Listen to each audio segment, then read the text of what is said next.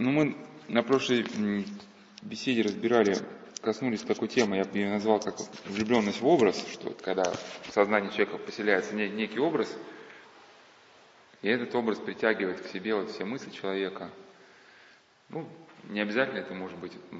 Мы примительно, да, вот к этой э, страсти, что ли, не целомудрия, вот как бы говорили, что когда человек там вот какая-то молодая девушка или там молодой юноша, вот у него какая-то такое влечение какое-то, с которым он, значит, которое ломает всю его жизнь. Ну, это закончен э, над тем, что очень много зависит от того, в каком мировоззрении человек живет, в какой системе координат.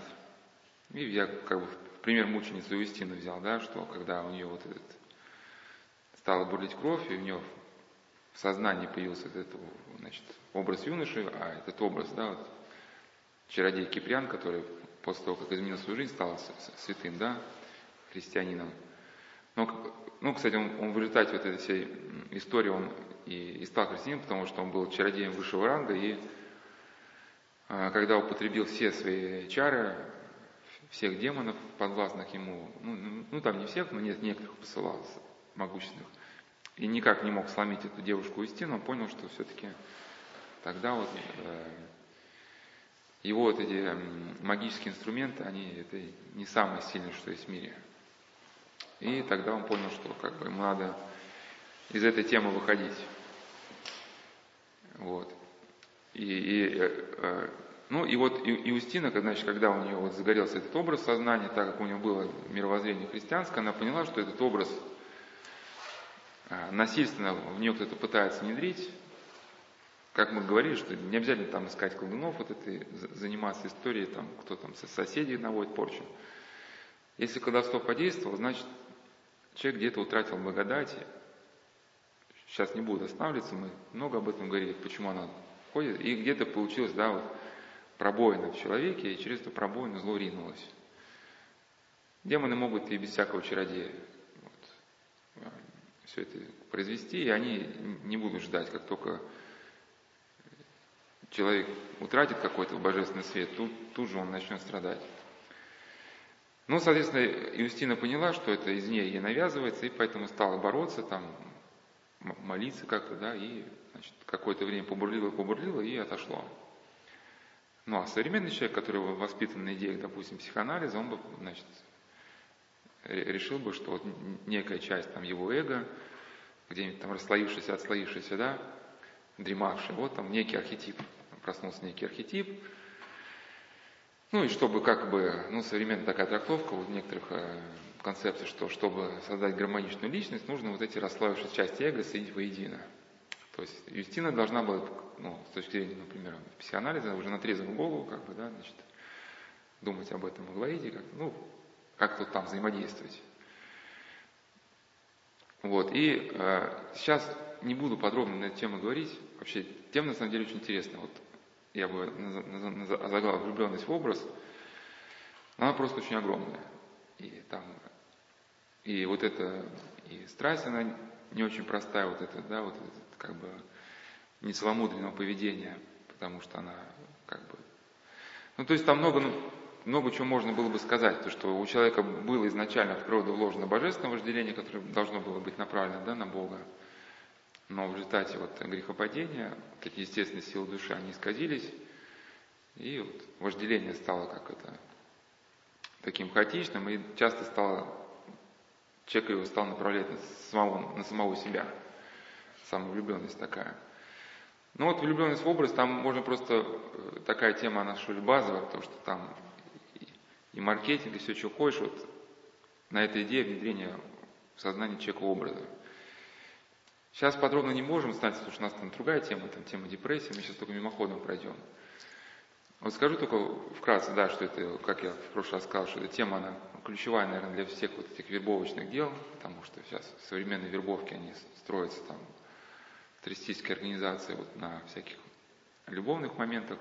Ну, это, это не любовь, это именно вот такие мрачные тяготения наподобие какого-то влечения – Скажу просто, что вот очень э, глубоко эта тема была осмыслена Достоевским в романе «Идиот», и задавал, не знаю, задавался Достоевский этим вопросом, но так сложилось, уж сложилось так сложилось, что э, вот эти типажи, которые он указал, кто-то читал, да, Настасья Филипповна, Аглая и Рогожин, это три таких самых ходовых, ну я не знаю, просто я не изучал тему вербовки что там подробно, ну вот на поверхностный взгляд это самые три таких как бы ходовых как бы типа.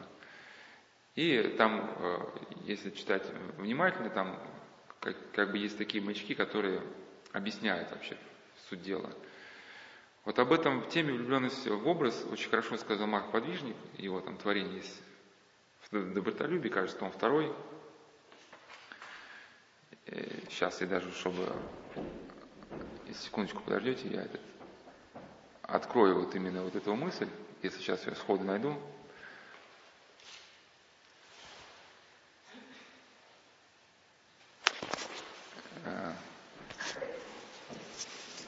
В общем, э, смысл, смысл, смысл пока ищу. У Марка Подвижника такая идея, что самые такие главные противники человека, самое главное зло в человеке, это неведение, забвение, разленение –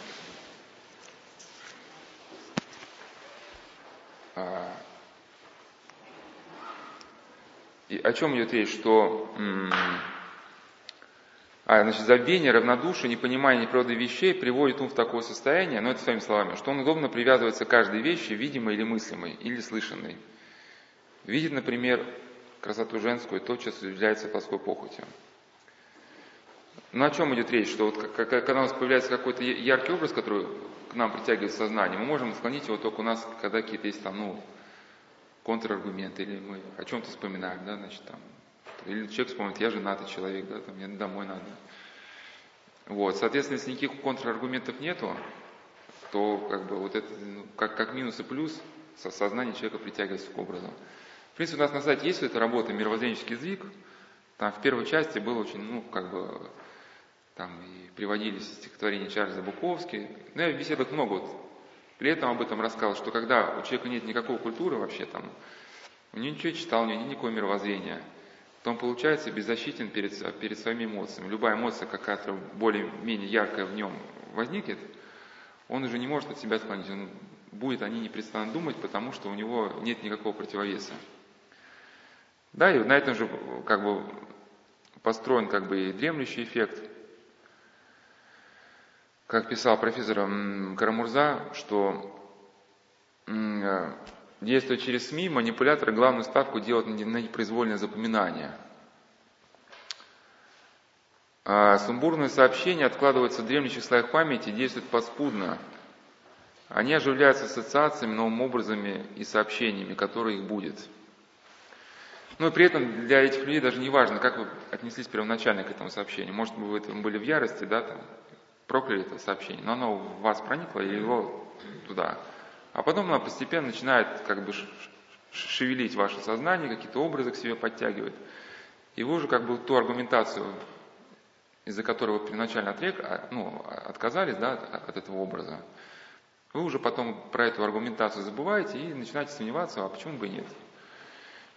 И вот это отлежавшееся, это сообщение превращается в смутное, неопределенное представление, а потом согласие с ней – и он пишет, для того, чтобы пресечь этот процесс, ну то есть согласие, да, необходимо время от времени напоминать ну, какие-то первоначальные причины, по каким мы отвергли это сообщение. Ну, на этом же принципе действует демоническая вот такая тактика, когда человек жил как-то не целомудренно, да, и потом он изменил свою жизнь, там перестал изменить супруги, например, еще что-то. И потом под видом покаяния ему вот приходят такие образы обольстительные – но все это с таким как бы посылом, что демон же может исправить. И под, под видом добра действовать. Ну вот покайся, да, вот. И человек вроде покаялся, да, но это завтра образ опять пришел. И снова там, ты покайся снова, да. И получается вот этот, а, он как бы кается, кается, но образ сознания так остается. И проходит неделя, и потом постепенно какое-то уже, ну такая ненависть такая, что ли, вот есть такая ненависть греховная, да, есть какая-то ненависть богоугодная, когда, ну, правильная что-то, когда вот мы ненавидим зло. самого. Что, и, ну, это понятно, не такая ненависть, когда мы там молотками начинаем швыряться, когда мы просто отгребаемся от этого зла. Но потом уже у человека рождается сочувствие, и если он там, его жизнь там рухнула в результате греха, потом потихоньку думает, ну вот часто я уже как бы ума набрался, сейчас бы я мог уже пройти по этой грани тонкой, да, значит, и, жить там как бы во грехе, и при этом не разрушаться как личность. Ну, то есть постепенно у него рождается ну, сочувствие. Ну и поэтому духовные наставники считают, что если человек уже однажды вот э, какой-то к серьезной исповеди подготовился после греховной жизни, все там поисповедовался, получил духа Пятимию, и Пятимию исполнил, что после этого, даже если какие-то вот образы такие, ну, воспоминания прошлой жизни такого плоского характера, если приходят, то уже на них не обращать никакого внимания. Все, человек знает, что он покаялся, что он все, что мог сделать, а это такая демонская уловка, чтобы человека постоянно держать в таком неопределенном состоянии. Ну вот, что характерно для образов вот этой Настасьи Филипповны и Агла и Рогожина. Рогожин целиком соответствует вот этой как раз фразе Марка Подвижника. Рогожин обоих трех образах вообще хотелось бы ну, подольше поговорить, но это какая-то тема отдельная, очень большая, сейчас только вкратце. Про Рогожина было сказано, что, там, что он ничего не читал. Настасья Филипповна, что повысил как-то уровень какой-то, я не говорю даже культурный, ну вообще хоть какой-то. Она с ним стала играть в карты, какие-то книжки ему стала давать. Ну, понятно, что когда человек ничего не читает, о чем он может думать? Вот у него загорелся, он влюбился в Настасью Филипповну, да, женщину, которая обладала демонической красотой, ну, притягивала к себе, да, и, и соответственно, у нее нет никаких контраргументов культурных, чтобы этот образ от себя отклонить, да. То что, ну, какие культурные аргументы? Вот, например, да, там, значит, ну, там, отсылка, например, к, к заповеди, да, там, не выжелай там жены, там, ближнего твоего, да, ну, что это такое? Или вот как Юстина там молилась, да, у Рогожина как бы этого все ничего не было. И поэтому вот он ходил за ней по пятам, как тень. Потому что летом мы говорили, что человек, который живет в постоянном унынии, если какая-то там распутница появляется, которая ему сознание раскочегарит, он вот эти больные отношения перекошенные уже воспринимает как некую жизнь. Ну, до этого было черное болото, да, вообще там уныние. Ну, а тут это болото хоть как-то стало там сколыхиваться, что-то там какое-то движение пошло, да. И, ну, любви как такового нет. Человек любит не другого человека, а вот собственно вот эти сколыхнувшиеся эти мутные волны, само это движение. Настасья Филипповна, вот, а, она тоже, вот у нее вот характерно вот это вот эти а, то, что он следовал своим больным идеям, да, вот. Ну, если кто не читал «Идиот», просто скажу, что Настасья Филипповна, она, ну, прошла, конечно, через очень такие неприятные вещи. Она с детства, в детстве стала наложницей там, одного богатого человека. Ну, ну, была очень красивая и очень горда. Кстати, эти вещи часто очень сочетаются. Не зря Меладзе пел девушкам из высшего общества, трудно избирать одиночество не сколько, может быть, э, статус папы имеет здесь значение, сколько осознание себя красивый умный. Часто красивые умные очень одинокие, потому что, ну да, если ты умна, то кто, кто может быть тебе ровнее, да? Ров, а? Ровнее нету. Да, со, со, а? Ну вот, да, трудно выбрать себе равного. Подстать, подстать, да? Осо, да, особенно когда гордыня, да, и сразу видит вот этот такой, такой. Ну, ну сразу, но, но гордый человек, он, он, он тем характеризует, что он не способен понять, принять человека таким, как он есть, он, он орудует своими клише. Этот, этот у него идиот, тот дебил, этот алкаш. Ну и все, конечно, не ее образовательного уровня. Ну и про Анастасию Филипповну была, значит, фраза, что, что когда в ее сознании появлялись самые фантастические разрушительные идеи, она ну там не совсем так было сказано, но я не, не дословно своими словами, она с упорством этим идеям следовала.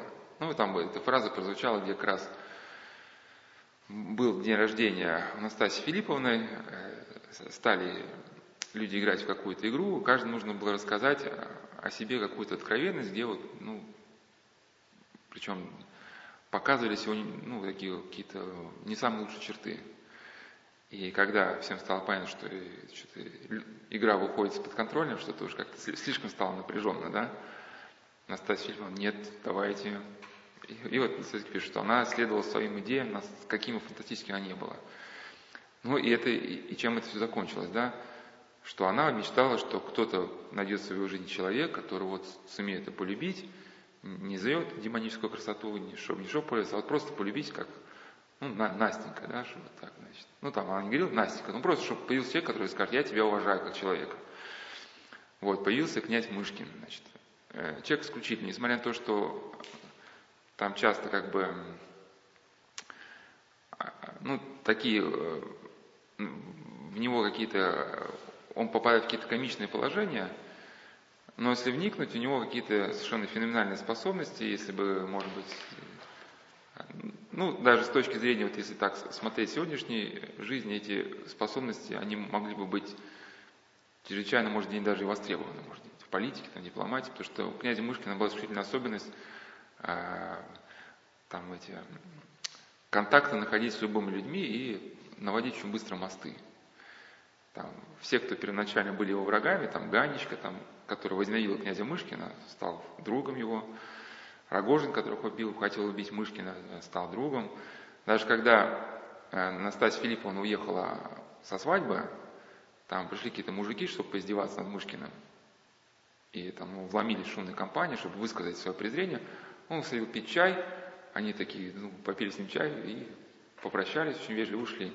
И кто-то из присутствующих сказал, ой, смотрите, мы бы с этими мужиками стали бы драться, ну, типа, целая свалка получилась, да, а он напоил чаем, они еще довольно ушли. Как бы, вот. Ну, я к чему? Вот появился человек, князь по происхождению, который готов значит, э, не побрезговать, вступить с ней вот с простой девушкой, причем с порочной репутацией, да, в семейные отношения. Не на основе там интима какого-то, на основе исключительно человеческих таких вот этих, да, любви, взаимоуважения. Причем даже потом выяснилось, что князь Мышкин, ну, богат, очень богат откуда там появилось наследство. То есть, можно сказать, у Настасьи Филипповны был предел. И она от всего отказалась. Вот, и когда, значит, приехал, значит, э, а, а, на этом же дне рождения, этот князь Мышкин говорит, что он всю жизнь будет о ней заботиться, вот тебе ее мечта как бы сбывается. Тут же приезжает Рогожин с компанией там, значит, подвыпивших людей, ну, ну, ну типа, ну, если спроецировать на современность, это ну, пьяная тусовка на Мерсах, да. Там бадюганы, э, какие-нибудь там, не знаю, подпольные тотализаторщики, продавцы кокаина, вот, да, вот, ну, приехали потусить на это день рождения, и она уезжает с ними. Ну, это понятно, это, это, это последний гвоздь в, ее, в группу ее репутации. Ну, я слышал там разные трактовки, почему она это сделала, там, и какие-то там идеи самоуничтожения, и, там, и где-то даже были очень интересные мнения, что даже такая была параллель, что, э, что человек, когда уже ну, поражен грехом, он уже как-то ну, ну, это, конечно, сложно. Вот эти психологизмы, они очень сложны. И, ну, и ладно, их не буду приводить. Где-то в этих психологизмах там, в общем, были разные объяснения где-то там что-то было похожее такое, ну, не знаю, в жизни не всегда так бывает. И, кстати, одна из проблем с Достоевским, как один миссионер хорошо сказал, что просто Достоевский всегда берет ситуации в их предельном выражении, но в жизни очень редко, когда вот так складывается.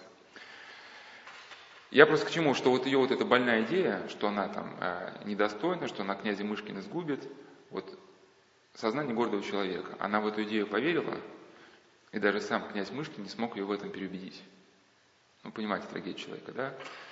И, конечно, это когда вот такой же а, женщина в поиске, в общем, женщина в поиске – это объект для вербовки.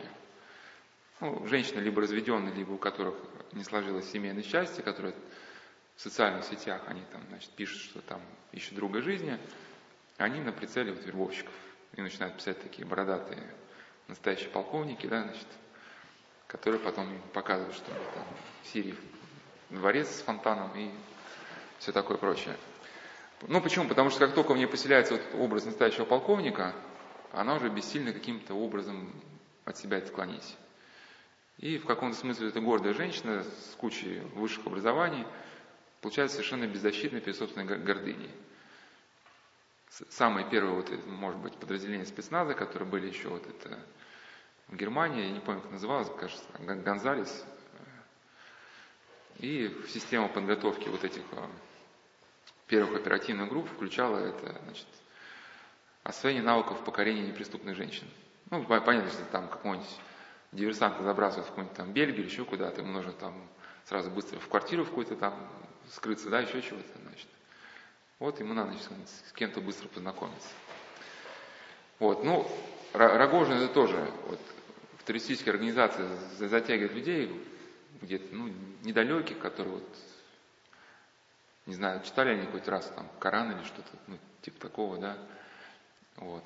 По крайней мере, была передача, где показали одного, значит, э, человека, которого, ну, потенциально завербовали, просто вот уже арестовали самого вербовщика, ну, славянина. Ну, славянин, не знаю, кажется, уголовно не, не был наказан, потому что он еще не пересек границу, не вступил в террористическую организацию. Но он приводил аргументы, которые э, вербовщик ему давал, и они, конечно, такие, ну, для нас показали бы довольно странные. Он говорит, что вот мне там э, говорили, что вот, значит, Коран и Библия, Библия по сравнению с Кораном, она, ну, как бы, ну, недостаточна в чем-то, потому что вот, ну, в Библии указано много людей, а до этого было сказано, что были только Адам и Ева. Откуда взялись эти люди? Вот. Или человек это как бы неопределенный аргумент, хотя элементарно же, да, вот есть там геометрическая прогрессия, не помню в каком классе, там в седьмом что ли изучают. Ну да, что... что девятый класс. А, девятый. Ну, что у двух людей родилось, там, например, четыре ребенка, у этих четыре ребенка еще четыре ребенка, да, геометрическая прогрессия. И, и через сколько лет уже там будет ну, какое-то население на Земле. Ну, там плюс-минус там войны, болезни, там еще что-то. Но это же тогда еще, еще до потопа, еще ученые говорят, была двойная атмосфера, то есть ну, давление в две атмосферы, как в барокамерах. Люди были исполинского роста, они могли пробежать 100 километров и не запыхавшись, у них мгновенно зарастали все раны, они не болели. Ну, сейчас же лечат в да? А тогда все люди вот так жили. Соответственно, вот и действительно при, при таком положении дела они могли жить сотни лет. И, в принципе, нетрудно посчитать, что когда действительно вот этот э, Каин, что, да, что... Ну, в общем, как, как развивалась цивилизация, все, все это реально. Но э, о чем говорит сам аргумент? Что человек, в принципе, он не открывал ну, ни Библию, ни Корана.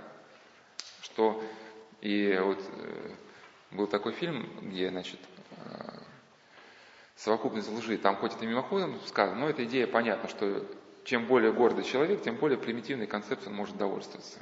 Ему не нужны там многие аргументы, ему э, сказано, типа, вот, ты крут, и типа наша секта, это мы все крутые, мы все там, значит, движемся к подлинной цели, а весь остальной мир это погибавший. И они эту речевку, как сказал Андрей Ткачев, что люди, которые выросли без культуры, они не читали никаких книжек, ну, это вот сырые мозги, на эти сырые мозги удобно падать какие-то примитивные речевки, и эти люди начинают скандировать речевки, им больше ничего, в принципе, не надо. Ну, и третий тип – это Аглая. Это как раз Аглая, если ее спроецировать на современность, молодая студентка МГУ, вот эта восторженная, э, которая там какие-то там интимные переписки, там еще что-то, потому что Аглая, как она сказала, что князю Мышкину призналась, давайте сбежим куда-нибудь за границу, я хочу быть учительницей. Он говорит, а вы знаете? А он говорит, как-то ставит вопрос, вообще готова к взрослой жизни? Говорит, конечно, готова, я все запрещенные романы прочла. Ну, то есть, то, что там, там старшие сестры читали. Ну, для нас это запрещенные романы. Понятно, что запрещенные романы тех лет, это, это, это романтические истории, ну, современным наверное, даже это неинтересно читать, потому что, да, они, они не видят необходимого уровня вот этого накала какого-то, да, а тогда это было ого. Вот, ну и характерная черта, что постоянно упоминается о, о гордости Аглая, что и мама говорит, что Аглая, что это молодой бесенок. И, и вот эта гордость ломает Аглая жизнь и делает ее чрезвычайно открытой вот для вот этой состояния вот порабощенности образа. И чем заканчивается? Она отвергает князя Мышкина. Ну, что происходит? Что ну, она, опять же, по женской гордости, она князю Мышкину сказала, сегодня ты пойдешь ко мне, мы разберемся с Настасьей Филипповной. Когда-то князь Мышкин хотел жениться с Настасьей Филипповной, потом этот брак разрушился, и все шло к его свадьбе с Аглаей. Но вот женская гордость, ей нужно было видеть унижение соперницы. Она говорит, пойдем к ней в дом, чтобы ей хотелось видеть, что он при ней ее отвергнет, да, вот. И, и Настасья Филипповна тоже, значит, не лыком шита, она это поняла, и Аглая в лицо сказала, что ту причину, ради которой она пришла. Говорит, а хочешь ли сейчас я сделаю так, что типа князь Мышкин сейчас здесь останется? И, говорит, и князь говорит, вот выбирай, либо я, либо она. Ну, и это, конечно, было страшно трагедия для князя, потому что его сознание разорвалось. Это нечто похожее, вот мне рассказал один человек, вот, конечно, может, неудачная это аналогия с собакой, но у них была очень, э, собака очень умная там. Даже стали эксперименты, в любой части города из автобуса ее выбрасываешь, она все равно дорогу домой находит. И она любила всю семью, вот всех людей, членов семьи, как бы очень любила. И решили проверить, кого больше из них любит. И они принесли ее в парк, ну и договорились, ее поставили и стали с одинаковой скоростью в разные стороны расходиться. И потом все пожалели, что это сделали, потому что на нее потом можно смотреть, а она заскулила, она стала крутиться, она то, то на одного посмотрит, на другого, и она крутится на месте, скулит, скулит, скулит, и потом она в отчаянии просто падает на землю и, и скулит. И всем стало ну, так больно, говорит, мы, ну, что такое издевательство надо, да? Ну, а, а, она, она просто всех любила. Ну и князь, э, князь Мышкин говорит, что Аглая говорит, что ты просто не понимаешь, что я уже Настасью Филипповну люблю не как женщина, а для меня как, ну просто как больной человек, которому надо, нужна помощь. И вот он колеблется, ну, Аглая была горда, она и это колебание ему не простила, ушла домой, и родители потом князя Мышки не пускали для объяснения. Хотя, ну, адекватные люди, они бы, да, конечно, должны были как, как минимум объясниться. Если уж тем более они должны были вступать в брак. Ну и князь Мышкин после этого заболевает. Заболевает, уже чувства не приходит. Ну и чем закончится история Аглая? Хотя ей, как книга начиналась с того, что ей пророчили самые блестящие карьеры, что самых там фантастических женихов, именитых и богатых. Закончилось тем, что какой-то проходимец там, который представился каким-то графом еще кем-то, на самом деле у него не было ни, ни, ну, ничего не было. Просто проходимец запутал ей мозги, в общем, этой молодой студентке, да, ну, хоть не студентка, но спровоцирует, но, ну, многие там в ИГИЛ уезжают, эти студентки. -то. Ну, и, и какой-то непонятный католический, какой-то там, э, то ли ксенс, то ли какой-то человек, имеющий отношение к католическому миру, ну, ее буквально зомбировал какими-то тоже там речевками. В общем, она ушла из семьи и куда-то ее замотала. И вот тоже вот эта гордость. В чем она проявлялась? Что когда у человека, ну, человек гордый, он очень примитивный. Хотя ему может о себе казаться, что он все тайны мира знает. И когда у него поселяется какая-то примитивная идея в голове, переубедить его просто невозможно. Им, ему бессмысленно давать какие-то, ну, где-то, если он честен с собой, какие-то аргументы сработают, но в целом аргументы не работают. И вот это, поэтому, если у него появляется какое-то страстное чувство, ему достаточно аргумента, если это любовь, значит можно. Вот. И, да, он в каком-то смысле полностью ведом. И, и поэтому, да, отсюда, отсюда понятен из, из трех образов, да, что значит это духовность, культура и, ну и что гордость третья простоит, это смирение, любовь, да, вот, вот эти э, три момента, они препятствуют внутреннему порабощению человека. Они помогают ему от этого образа оторваться. То есть, когда человек, ну, например, если примитивно, да, вот у человека какие-то искушения, там вот он кого-то либо ненавидит, либо кому-то испытывает влечение – вот, ну, э, ну, всегда этому человеку придется, когда, когда хотя бы начинать читать какие-то хорошие книжки там.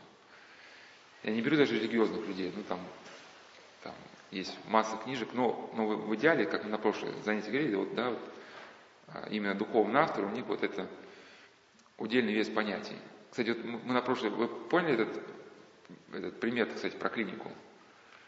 Где в клинике было кафе на первом этаже. То есть, а к чему, что у, у клиники до катастрофы у него было, значит, операционный и кафе, да? И после катастрофы тоже было операционный и кафе. Но только поменялся удельный вес того и другого, да?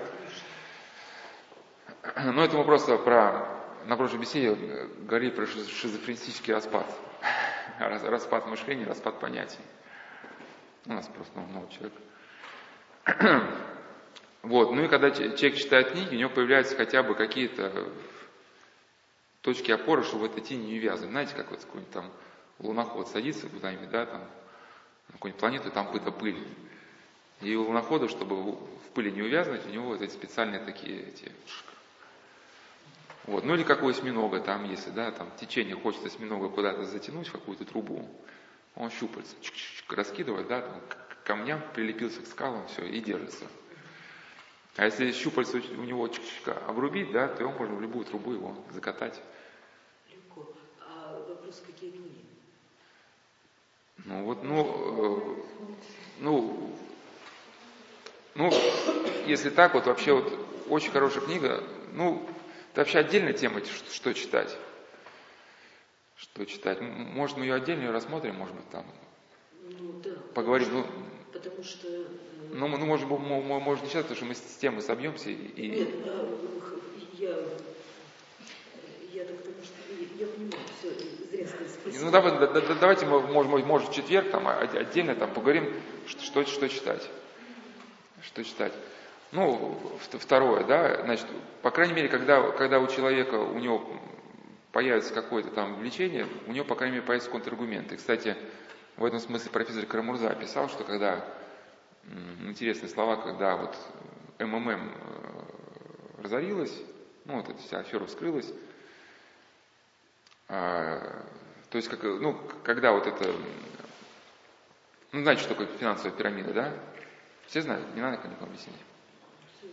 Ну, как, когда рухнула одна, одна огромная финансовая пирамида, огромное количество вкладчиков потеряли свои сбережения, проводились исследования, кто пострадал. Пострадал наибольшая интеллигенция, то есть люди с безупречным логическим мышлением. Да, почему?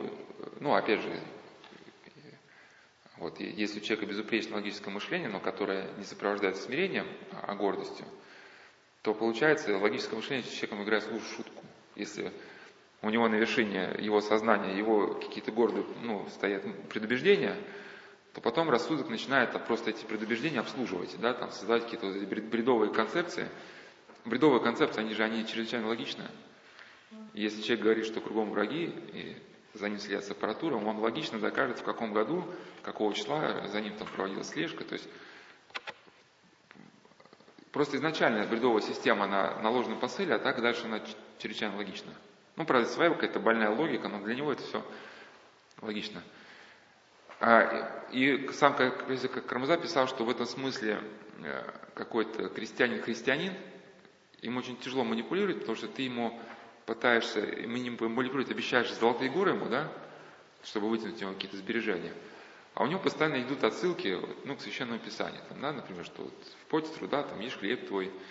Или там, значит, ну какие-то, что какие-то вспоминает места из Священного Писания, неправильные прибытки, да, и, и как он очень хорошо сказал, что э, сознание этого человека армировано блоками религиозного мышления.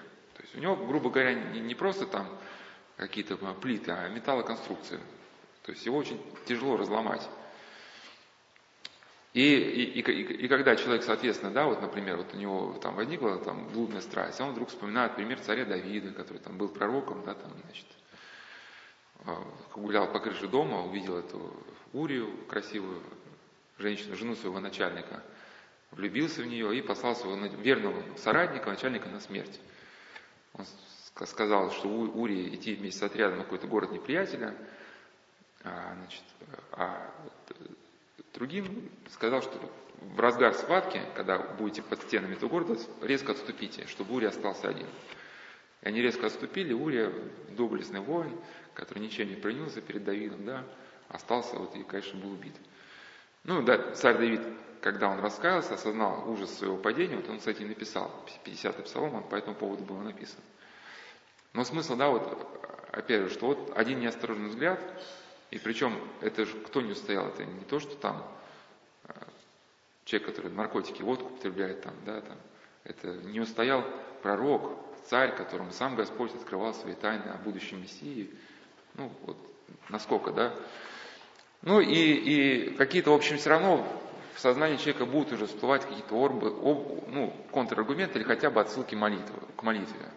Вот он хотя бы вспомнит про эту мученицу Истину и поймет, что да, да, надо тоже не собраться, встрепнуться, начать молиться, да. Ну, это пророг, пророгожно, значит, да, вот это культура и образование. Ну, вот это Аглая Филипповна, да, это, значит, ну, примительно к ней можно привести вот 79-е слово Исаака Сирина, где он говорит, что да, гордому, что следствие гордости является вот это невыносимо блудное рожение. Ну, потому что гордый человек, он целиком получается на крючке вот какого-то полюбившегося образа. И это не обязательно может быть какая-то похоть, это может быть даже гнев. Просто гордый человек, если посчитал кого-то там человеком недостойным, да, вот, если вы будете говорить, да, ты знаешь, на самом деле он хороший человек, Ну, гордому ваши объяснения не нужны, он уже все, клише это навесил. Нет, я лучше разбираюсь, у меня же там, я же специалист, у меня же там столько-то лицензий, там, я в людях точно разбираюсь. А, и, ну, на этот счет тоже можно много чего сказать, то, что, например, опять же, если я не говорю подробно, сейчас только вот, там у меня материала много и написанного, и цитат, я еще только, чтобы в память сейчас всплывет по ходу. Например, преподобный Авва Дорофеев говорил, что, что разумное служение больным избавляет людей вот от этой лютой страсти. Ну, в чем идея? Что когда а, человек, ну, например, он, он подробно не расшифровывает это, но мы примели к нашей идее, да, что вот гордый человек, который одержим вот, ну, влечением кому-то. Вот то же самое Тургенев, да, мы говорили, русский барин, гениальный писатель, всемирно известный писатель. И вот как собачка бегает за Полиной Виардо. Ну, литератор это называет, конечно, любовью, но тут понятно, что любовь это не пахло, потому что над ним семейством, семейством Виардо просто с ним смеялись. И, ну, ну, ну какое глупое положение, да? Вот. Но это также у Достоевского был этот образ генерала, который не мог бы там в романе «Урок» жить без этой француженки. Ходил за ней как собачка. Ну, значит, ну когда гордый человек начинает, допустим, вот чтобы хоть что-то, как-то изменить свою, свою жизнь, ну какой, какой выход, да, это вот обратить внимание, что ты не единственный человек на планете, а рядом с тобой есть другой. Да, это, на это способна только любовь. Ну, может быть, это одна из идей вот этого маленького принца. Я же не знаю, что там Зупери вкладывал. Но там просто, если обратить внимание, уж, может, он и не имел это в виду, но, может, это мне только кажется, ну, просто там планета взрослых, они все по одному на планете, да. Один там, значит, ученый какой-то, там, один чистолюбец, то есть все, на планете есть только я. Один я хороший, да, как бы. Других людей просто не предполагается. И вот, и только маленького принца у них, там, у него была роза, а потом еще появился и барашек еще, да, там еще. То есть, вот.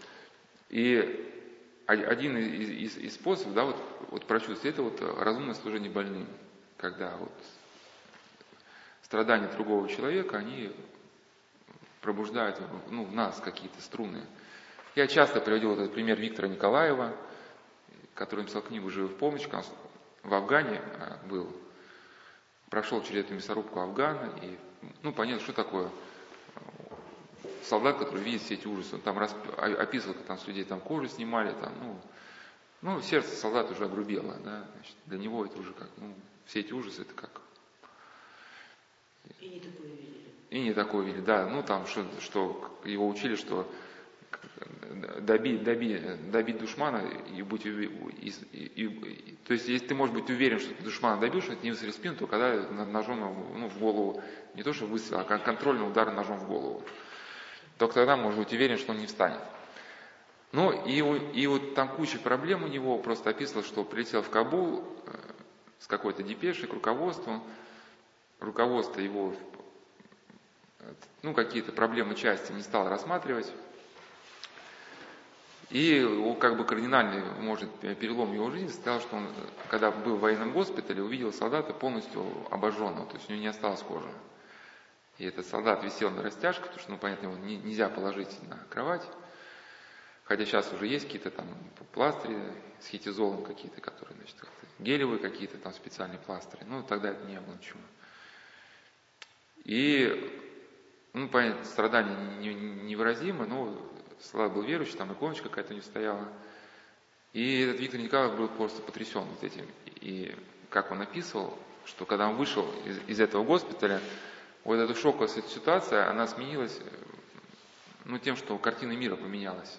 Я вот в цикле, в прошлом, то есть этим летом рассказывал, где-то 34 или 35 беседа, когда мы говорили, что каким образом доминанта любви, она влияет на восприятие мира что изменилось полностью восприятие мира. Вот это небо Кабула, которое было ну, небом военно, военным, да, вот грозным, оно тут же как бы, он увидел вот эту и красоту природы, и вдруг понял, что в Кабуле есть не только война, что еще люди, которые как-то друг друга любят, как-то там вступают в какие-то взаимодействия друг с другом.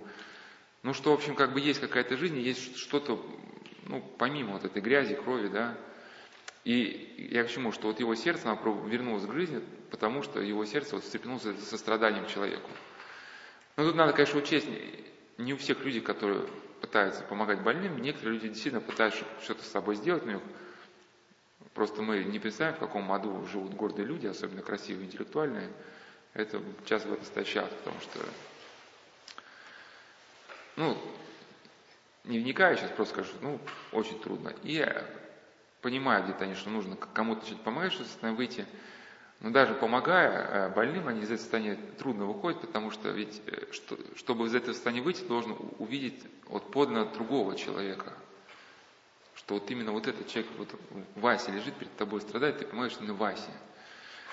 А гордый человек, он помогая вот этому среднестатистическому больному, да, с травмой, он пытается надеяться решить собственные вопросы, да, что вот мне там батюшка сказал, что я, значит, выйду в состояние гордости, ну, когда же все-таки наконец произойдет, когда я наконец радость жизни почувствую, да, то есть для него на первом плане это собственный уход от депрессии. А Вася для него это просто как инструмент. Ну, сегодня Вася, завтра Петя, да. Нету другого человека. Ну вот и, и там, если читать жития, в общем, часто вот этот э, такое повреждение демоном блуда, оно возникало на почве гордости, что там рассказ о каком-то подвижнике, которому даже ангелы приносили чистые хлеба, но потом однажды стал думать, что вот что он исключительный подвижник какой-то, и смотрит, ему стали приноситься хлеба уже червивые, заплесневелые, жесткие. Но он не понял, к чему это. Потом хлеба перестали приноситься. Потом у него начались там всякие состояния тягостные, там, уж не помню, что там унылие, депрессия, там, блудные, но, в общем, что-то тяжкое началось, и все это по нарастающей. Ну, и вот где-то там выписывал именно из житий, что вот, э, да, что там прямо вот демонские сушения Вопрос, кстати, об ИГИЛ, они говорят, что они там, значит, гури их встретят. Вот в житиях э, святых было зафиксировано, что когда демоны искушают уже пустынника, ну, в монастыре они как могут искусить пустынника? Ну, они через конфликт с братьями, да, находят какого-нибудь слабого там брата, который поддается демонским помыслам, он начинает воду мутить, там, на всех ругаться, вот какая-то буча начинается. А когда уже ну, человек живет один в пустыне, демон уже как бы, они искушают его как бы уже воочию. Либо начинают бить, либо там являются в змей, либо прямо в виде женщин. Вот, рассказал про пустынника, что у него были тягостные демонические искушения, что он, вот там что-то в житии, я сейчас не буду эту фразу искать, но что-то было связано с гордостью, что он прямо ощущал, как прямо с ним, кажется, Пахом великий, э, ну, прямо вот рядом на край ложится вот эта женщина. Ну, понятно, была не женщина была. В Великой Страже вот этот же момент был описан, когда один насельник монастыря ушел, ушел без благословения, вопреки наставлению вот отца Иронима, ушел как бы в пику, да, недовольный, чем-то обиженный, поселился в пещере, говорит, вот наконец-таки заживу спокойной жизнью, и к нему стала приходить умершая жена его. Он знал, что она умерла, но вот она приходила, и на ощупь это была его жена. И с ней как бы, вот, конечно, стал вступать в какую-то связь. Ну, потом опомнился, понял, что это значит что-то страшное и вернулся. Ну, я к чему, что если там читать там жития, какие-то там истории, вот, вот эта идея гордости, она просматривается. И даже было житие известного афонского подвижника Хаджи Георгия. Однажды у него, значит, было, было очень сильное такое ну, искушение – Э, чтобы победить эту страсть, он начал поститься, не ел и не пил 12 суток, но брань продолжалась, и он решил пропаститься 40 дней.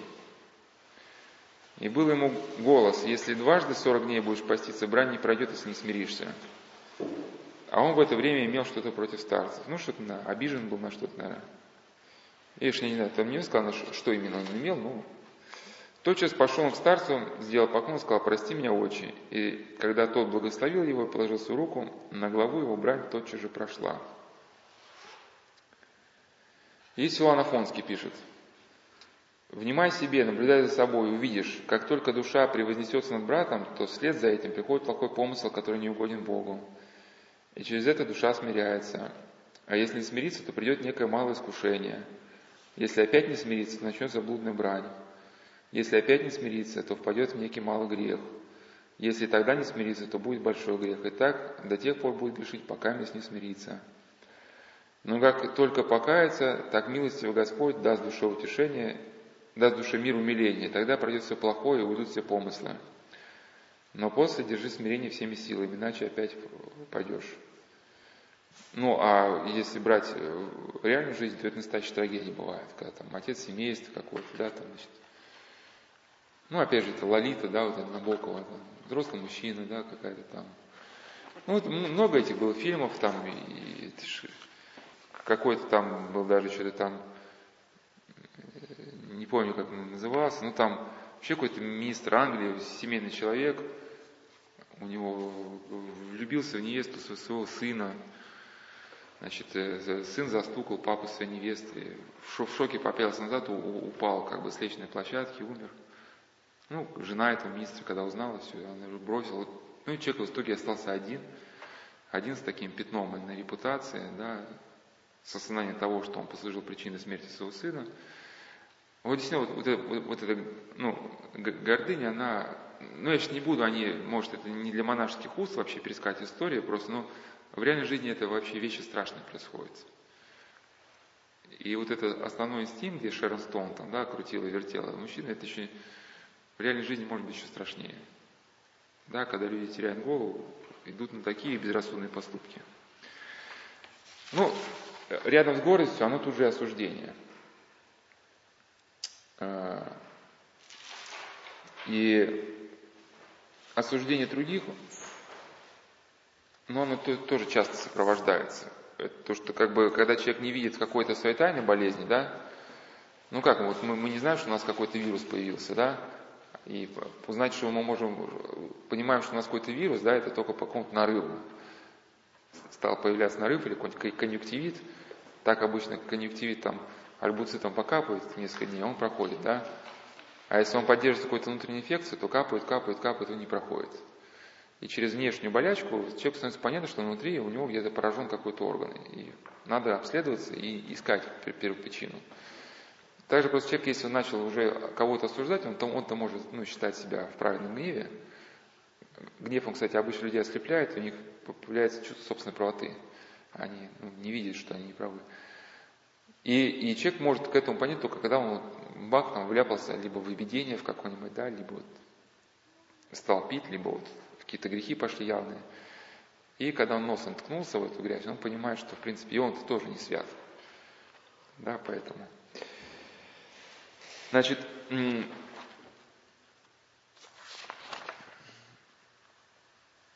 значит, э, ну и по поводу Аглаи, да, вот если ее, ее здесь уместно, ну это тоже как каждому надо человеку как-то вот прийти в какие-то жизненные понимания. Ну, для Аглаи Сейчас не будем образ подробно разбирать, но для нее было характерно это, ну, невидение других, непонимание других, нежелание понять других. У нее вот в голову что-то входило, какая-то идея, она эту идею начинала транслировать, и теряла контроль над собой. И Достоевский часто пишет, что она там людям начала с высокомерием, ну, вообще никак не могла себя контролировать. Если хотела сказать какую-то гадость, она говорила. Но вот учиться, учиться как-то слушать людей, что если, если человек не учится слушать людей, то никогда в реальности ничего не способен увидеть ничего объективного, ничего здравого. Он обречен видеть только свои какие-то концепции больные, да, обречен быть всегда в рабстве собственных мыслей. А ведь ваши мысли собственные, их может кто-то посунуть. Вот здесь ввели такой термин, называется постправда. Постправда обозначает то, что человеку, в принципе, уже не важна истина как таковая. Ему важные эмоции. Ему важны эмоции, которые для него сопровождаются, ну, какую, сопровождают какую-то идею, например, да? Вот. Э, ну, ну, часто, ну, бывает, все может постправда выражаться. Вот, например, там, я был свидетелем, что там, значит, один человек там беседовал с молодой девушкой, где-то у нее были черты Аглая тоже. Она говорит, ну, вот про йогу что там зашла речь, он не стал аргументированно что-то говорить. Говорит, ну, а я, а я вот так не считаю. Он говорит, ну, ну, ну, смысл в чем? Что там на одной стороне были аргументы, а, были данные о многих людях, которые повредились, да. На второй стороне не было ни аргументов, ни данных. Было просто, а, а я вот не согласна. Да? И, и, и вот явление постправды заключается в том, что человеку, в принципе, если ему это нравится, значит он считает, что это правда. Ну и вот эти всякие тоже э, террористические моменты, это тоже вот в чем заключается постправда, что если с помощью определенной технологии вам удастся в человеке раскачать гордыню, эго, то потом вы ему так аккуратненько вкладываете в какую-то идею, да, и он ее принимает за свою собственную, потом носится с этой идеей. Ну, часто в каких-то эзотерических сектах, о, там у нас, да, значит, э, эта чакра прочищается людей только там на третий год занятий, а у вас вы прямо сходу, вы что-то читали, наверное, какие-то книжки интересные, человек сразу, по павлине хвост, ну да, да. Помните, как этот, значит, этот фильм «Остров», значит, этот Значит, монах спрашивает Цаила, а вы ты священное писание читал? Ну, конечно, читал. Если бы не читал, мне бы старшим не сделали. Ну, сразу, сразу это павлиний хвост. Ну, а, а потом, в принципе, это уже дело техники, да? А вы знаете, существует эм, такая современная психотехника, она только для очень продвинутых людей. Я даже не знаю, вам говорить или не говорить, потому что, ну, у нас в группе людей нету достойных, и, в общем, человек, ну, конечно, говорит, но я же, ну, ну вы скажите, я попробую, может быть, да, как бы. А, а кто его знает, вдруг пойдет? Ну, и ему говорят тогда самую деструктивную, самую какую-то там фальшивую, да, э, э, самую червивую какую-то дает идею, которая полностью разрушит. Но она, если дана вот с такой подоплекой, человек вот, значит, приходит домой, сегодня, сегодня, сегодня, блин, особенно это девушки молодые, там, с хорошим маникюром, сегодня была на йоге, там, значит, тренер меня сразу отметил, да, о, ну и все, и как бы ей, ей больше не надо, да. Ну, а понятно, человек, который руководствует не пост, правда, да, он сразу, ну, как бы, ну, ему какие-то ссылки нужны, аргументы. Ну, как у юристов четко различаются эмоции и аргументы. Ну, понятно, я вашу эмоцию понимаю, но а есть какие-то аргументы, какие-то данные. В общем, ну, если про, про глаз закончить, вот просто э, уже подытоживать тему вот, по поводу вот этого, значит, образа, чтобы уже дальше к теме депрессии вернуться. Ну, а, а, опять же, ситуация та же самая, что, что из депрессии, это осознание. То есть ну, вообще святые отцы, как борьбу с грехом, они видели э, формулировки «блюди главу змея».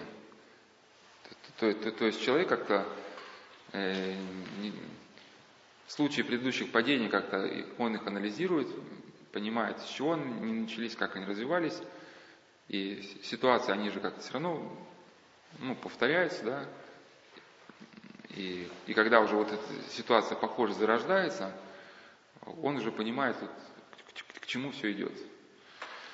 Вот. Ну и, и, если он, и, и здесь важно понять, вот у каждого из нас есть какие-то вот именно наши причины ну, впадение в тот или иной грех. И если человек понимает саму причину, то перед ним открывается драгоценная возможность отсечь следствие. Да?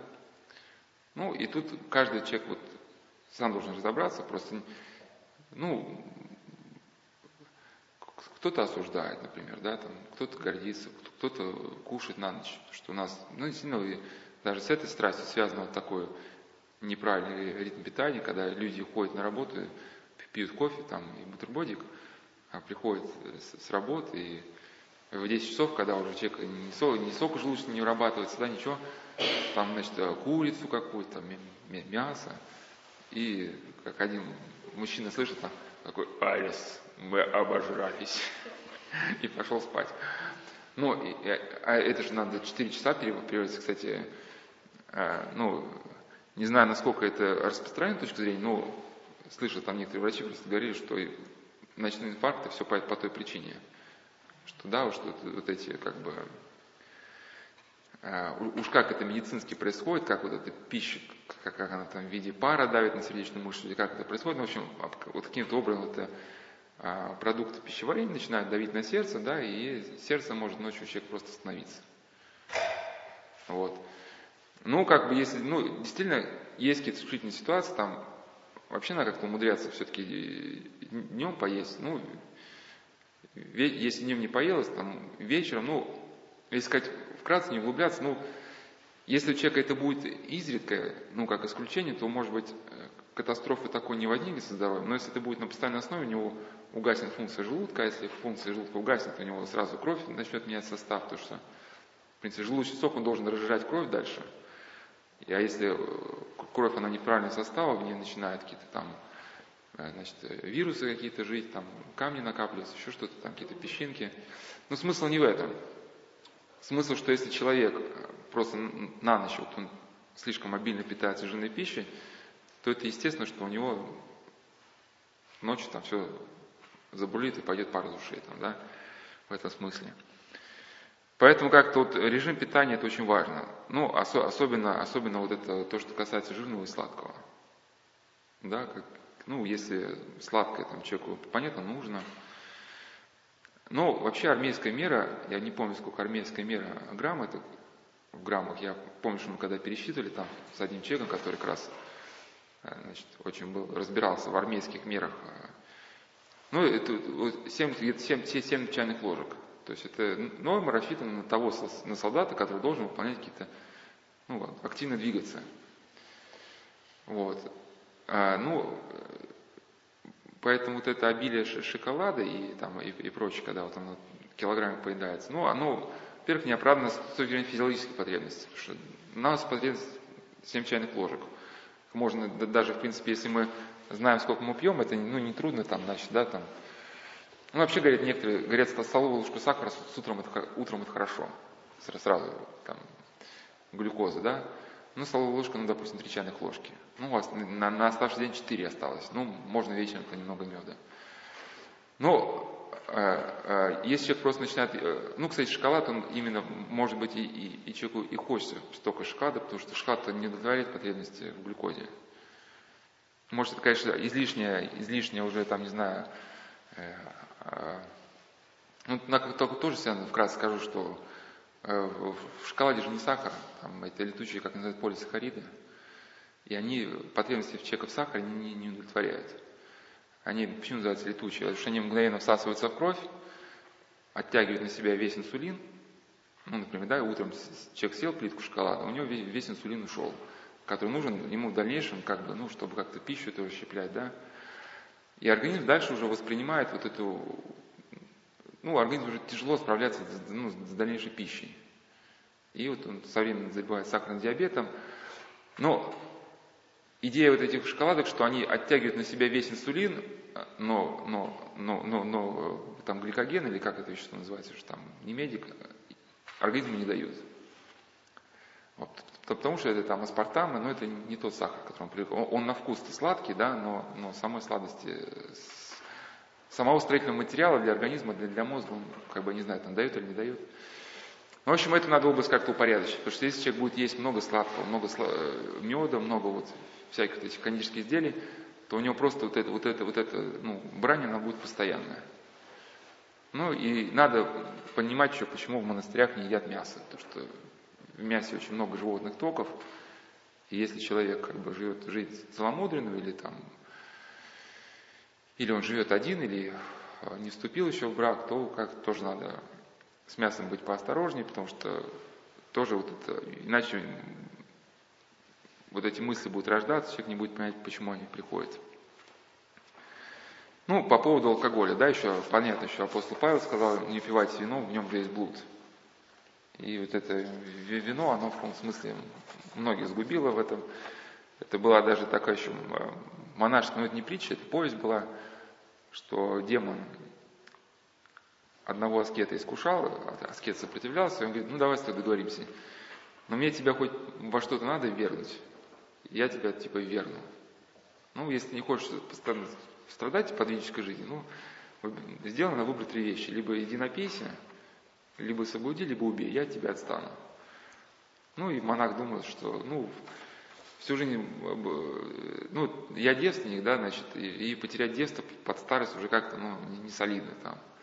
Ну, убить как-то страшновато, да, все-таки такой грех тяжкий. Ну, напиться вроде, вроде бы ничего такого. Ну, и были какие-то сбережения, пошел в какой-то поселок, зашел в эту корчму, какую-то таверну, заказал себе вина, нахлестался – а там обслуживала эта жена хозяина таверны этой. Они, значит, стали перемигиваться, там пошли-то наверх, и сам разгар, так сказать, возвращается муж, и а, а так он уже, ну, опьяненный, да, он, значит, бросается на этого мужа, и муж убивает. Ну и, и в итоге он впал во, во все вот эти три вот эти, да, момента. А, Э, вот мы говорили, да, вот по поводу, по поводу начала, по поводу начала греха, облюди главу змея. В принципе, ну, многие падения, если не все, они начинаются с какого-то помысла. Там, если гнев, то мы вначале представляем вот образ какого-то обидчика, да. Если мы ничего с этим образом не делаем, то этот образ все расширяется, расширяется, да. Потом он к себе подтягивает какие-то чувства, мы уже там вновь у нас ну, вновь там, ненависть пробуждается к нему. Но если мы каким-то образом э, себя взяли в руки, как только вот сам этот образ вначале в сознании появился в голове, да, то последующего оно бы не произошло. Смотрели, может, там вестерн, да, как друг как бы друг против друга, и когда один замечает, что другого только чуть-чуть плечо дернулось, значит, что он собирается схватить за револьвер, да, тот, кто быстрее, сразу там бах, да, там, и что и готов там. Вот. Потому что дернулось плечо. Если ты долю секунды прождал, то ну, он бы до револьвера бы уже тоже тянулся. И об этом замечают даже люди, как бы совсем не воцерковленные, то только-только, которые вот совсем вошли в церковь, пару книжек там, может, еще прочитали, может, ни одной, но даже они понимают, что, что когда вот в голове начинают родиться какие-то идеи, если начинаешь молиться, сразу идея, проходит. Как там один молодой человек, тоже с наркоманическим прошлым, рассказал, что когда он приехал в монастырь, и все, он там ходил вокруг икон, значит, ну, приходит в храм, а смотрит на икону, у него там, вот там, значит, вот бы эту икону продать, значит, и у него сразу, где продать, за сколько долларов. Ну, а дальше какая-то начинается просто ахинея. И он даже про себя заметил, как только Господи помилуй начинаешь, ну, все, все это исчезает. Или вот это, там, тут тоже там, а я, это, еще был один человек, кстати, вот тот, про которого часто рассказывал, который в ванне лежал, там, да, значит, засыпал в ванне, чтобы там не пачкать по, по простыню в гостинице. День А? День удался. Да, день не дался. Вот когда он стал воцерковляться, и некоторое время жил в монастыре, и тоже там как бы где-то замечтаешься, сразу там какие-то там друзья-подружки в голове, а вот, а вот если бы там, там кокаинчик куда еще куда-нибудь, да. И дальше мысль за мыслью, и уже у тебя в сознании целая картина, остается только позвонить такой, да, там, значит, ну, и уже там чуть ли не слюнки текут. Ну, как только, если, если, если вот сразу до этого момента не дотягиваешь, вот, ну, сразу начинаешь как-то молиться, что-то там как-то про себя уж как, как можешь, то проходит. И он даже, вот я где-то рассказал его историю, его опыт жизни, что он много не молится, э, но он где-то там по благословению духовника читает Евангелие где-то там вечером. И у него вот раньше были такие психозы до воцерковления, такие довольно интересные, что он когда ну, где-то сидит уже там э, в какой-то компании, там, значит, гуляние полным ходом, он вдруг, а, закрыл я квартиру. И все, там, берет такси ночью через город, закрыл, закрыл, не закрыл квартиру. У него вот это такой был, ну, такая мания. И потом уже он стал так страдать, что перед уходом из дома он все снимал на телефон, там, кухню, там, да, что, что когда ночью проснется где-нибудь, закрыл, закрыл, сразу так по телефону, ага, там все. Ну и и, и почему он, когда вернулся, был в первый раз в монастыре, пожил, стал читать Евангелие, у него все это прошло. И, и почему он понял, что надо возвращаться к чтению Евангелия, потом это дело забросил, я, и где-то уже не дома он проснулся, ну там уже, уже не было вот этого, значит, э, не было предыдущих вот этих вещей, но, в общем, однажды у него начались эти темы, что а, закрыл, не закрыл, говорит, все так, все, пора заново браться, ну, и вот, если, говорит, главу читаю на ночь, вот у меня вот этих мыслей, ахинея не приходит. Ну, или вот такой аналогия, я где-то уже приводил ее, ну вот, она может, мне кажется, такая понятная, что вот в городе движется колонна боевиков, да, вот, значит, ну, там, разведка занесла ей три грузовика, да, там, сто процентов там какие-то люди, там, маджахеды, там еще что-то, да. В принципе, если есть там вертолеты, там воинская часть, вопрос решается элементарно, да, там вертолеты взлетели, да, там, через 15 минут три обугленных воронки вместо трех грузовиков, как бы, и, и все, в принципе. Но если момент упущен, они там прорвались через блокпосты, да, ну или как вот, да, вот, э, ну, много ситуаций, когда прорываются через блокпосты, заезжают в город, берут заложников, захватывают какое-то здание, ну, все равно проблемы. Либо теряют людей, либо приходится здание крошить там на куски это. Вот, это и также, в принципе, ну, где-то и с нами. И э, об этом, э, значит, один, один такой, не знаю, как его назвать, но человек, который ну, на эту тему говорил, он э, такую еще аналогию с пальцами давал. В принципе, эта мысль такая статическая, но так он в этот момент показывал руку. Мне показалось, что у кого абстрактное мышление очень работает, этот образ руки тоже может помочь. Ну, рассказал, с чего начинается грех. Влетел в голову мысль и образ. Ну, все на, именно насчет этой же страсти. Вот только появился, предположим, какой-то блудный помысл. Это грех. Ну, действительно, э, ну, момент тонкий, грех или не грех, потому что там святые отцы говорят, что вот грех начинается тогда, когда вы умом сочетаете, сочувствуете. Но определить тот момент, когда мы начали сочувствовать, э, не знаю, это могут только какие-то совершенные святые, да, потому что там, если метраж брать, да, а, а, вот рассматривать стадии захвата помыслов и сколько они по метражу, их отличают там миллисекунды какие-то друг от друга. Если ты еще не сочувствуешь грехом, проходит миллионы доли секунды, ты уже сочувствуешь, да? Э, ну, понятно, что сейчас реклама, сейчас кругом, даже тот, кто не хочет это видеть, все равно будет это видеть.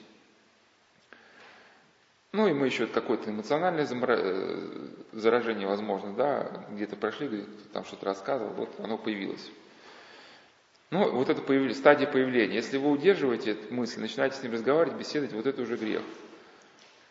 А потом идет, вы как бы умом пытаетесь удержать, и уже происходит услаждение, сознательным образом. Потом пленение, вы уже рады выбросить эту мысль из головы, а не можете. Теперь не вы думаете мысли, а мысль думает вами. Это очень часто заметно каких-то там попсовых шлягеров, да?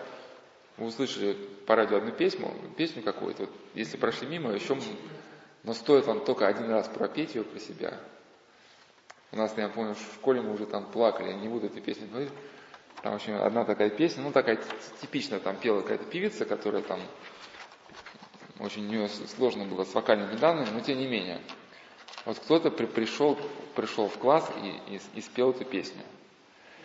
И потом все уже плачут, уже ну, надоело уже, ну, ну, и, и все ее слушают.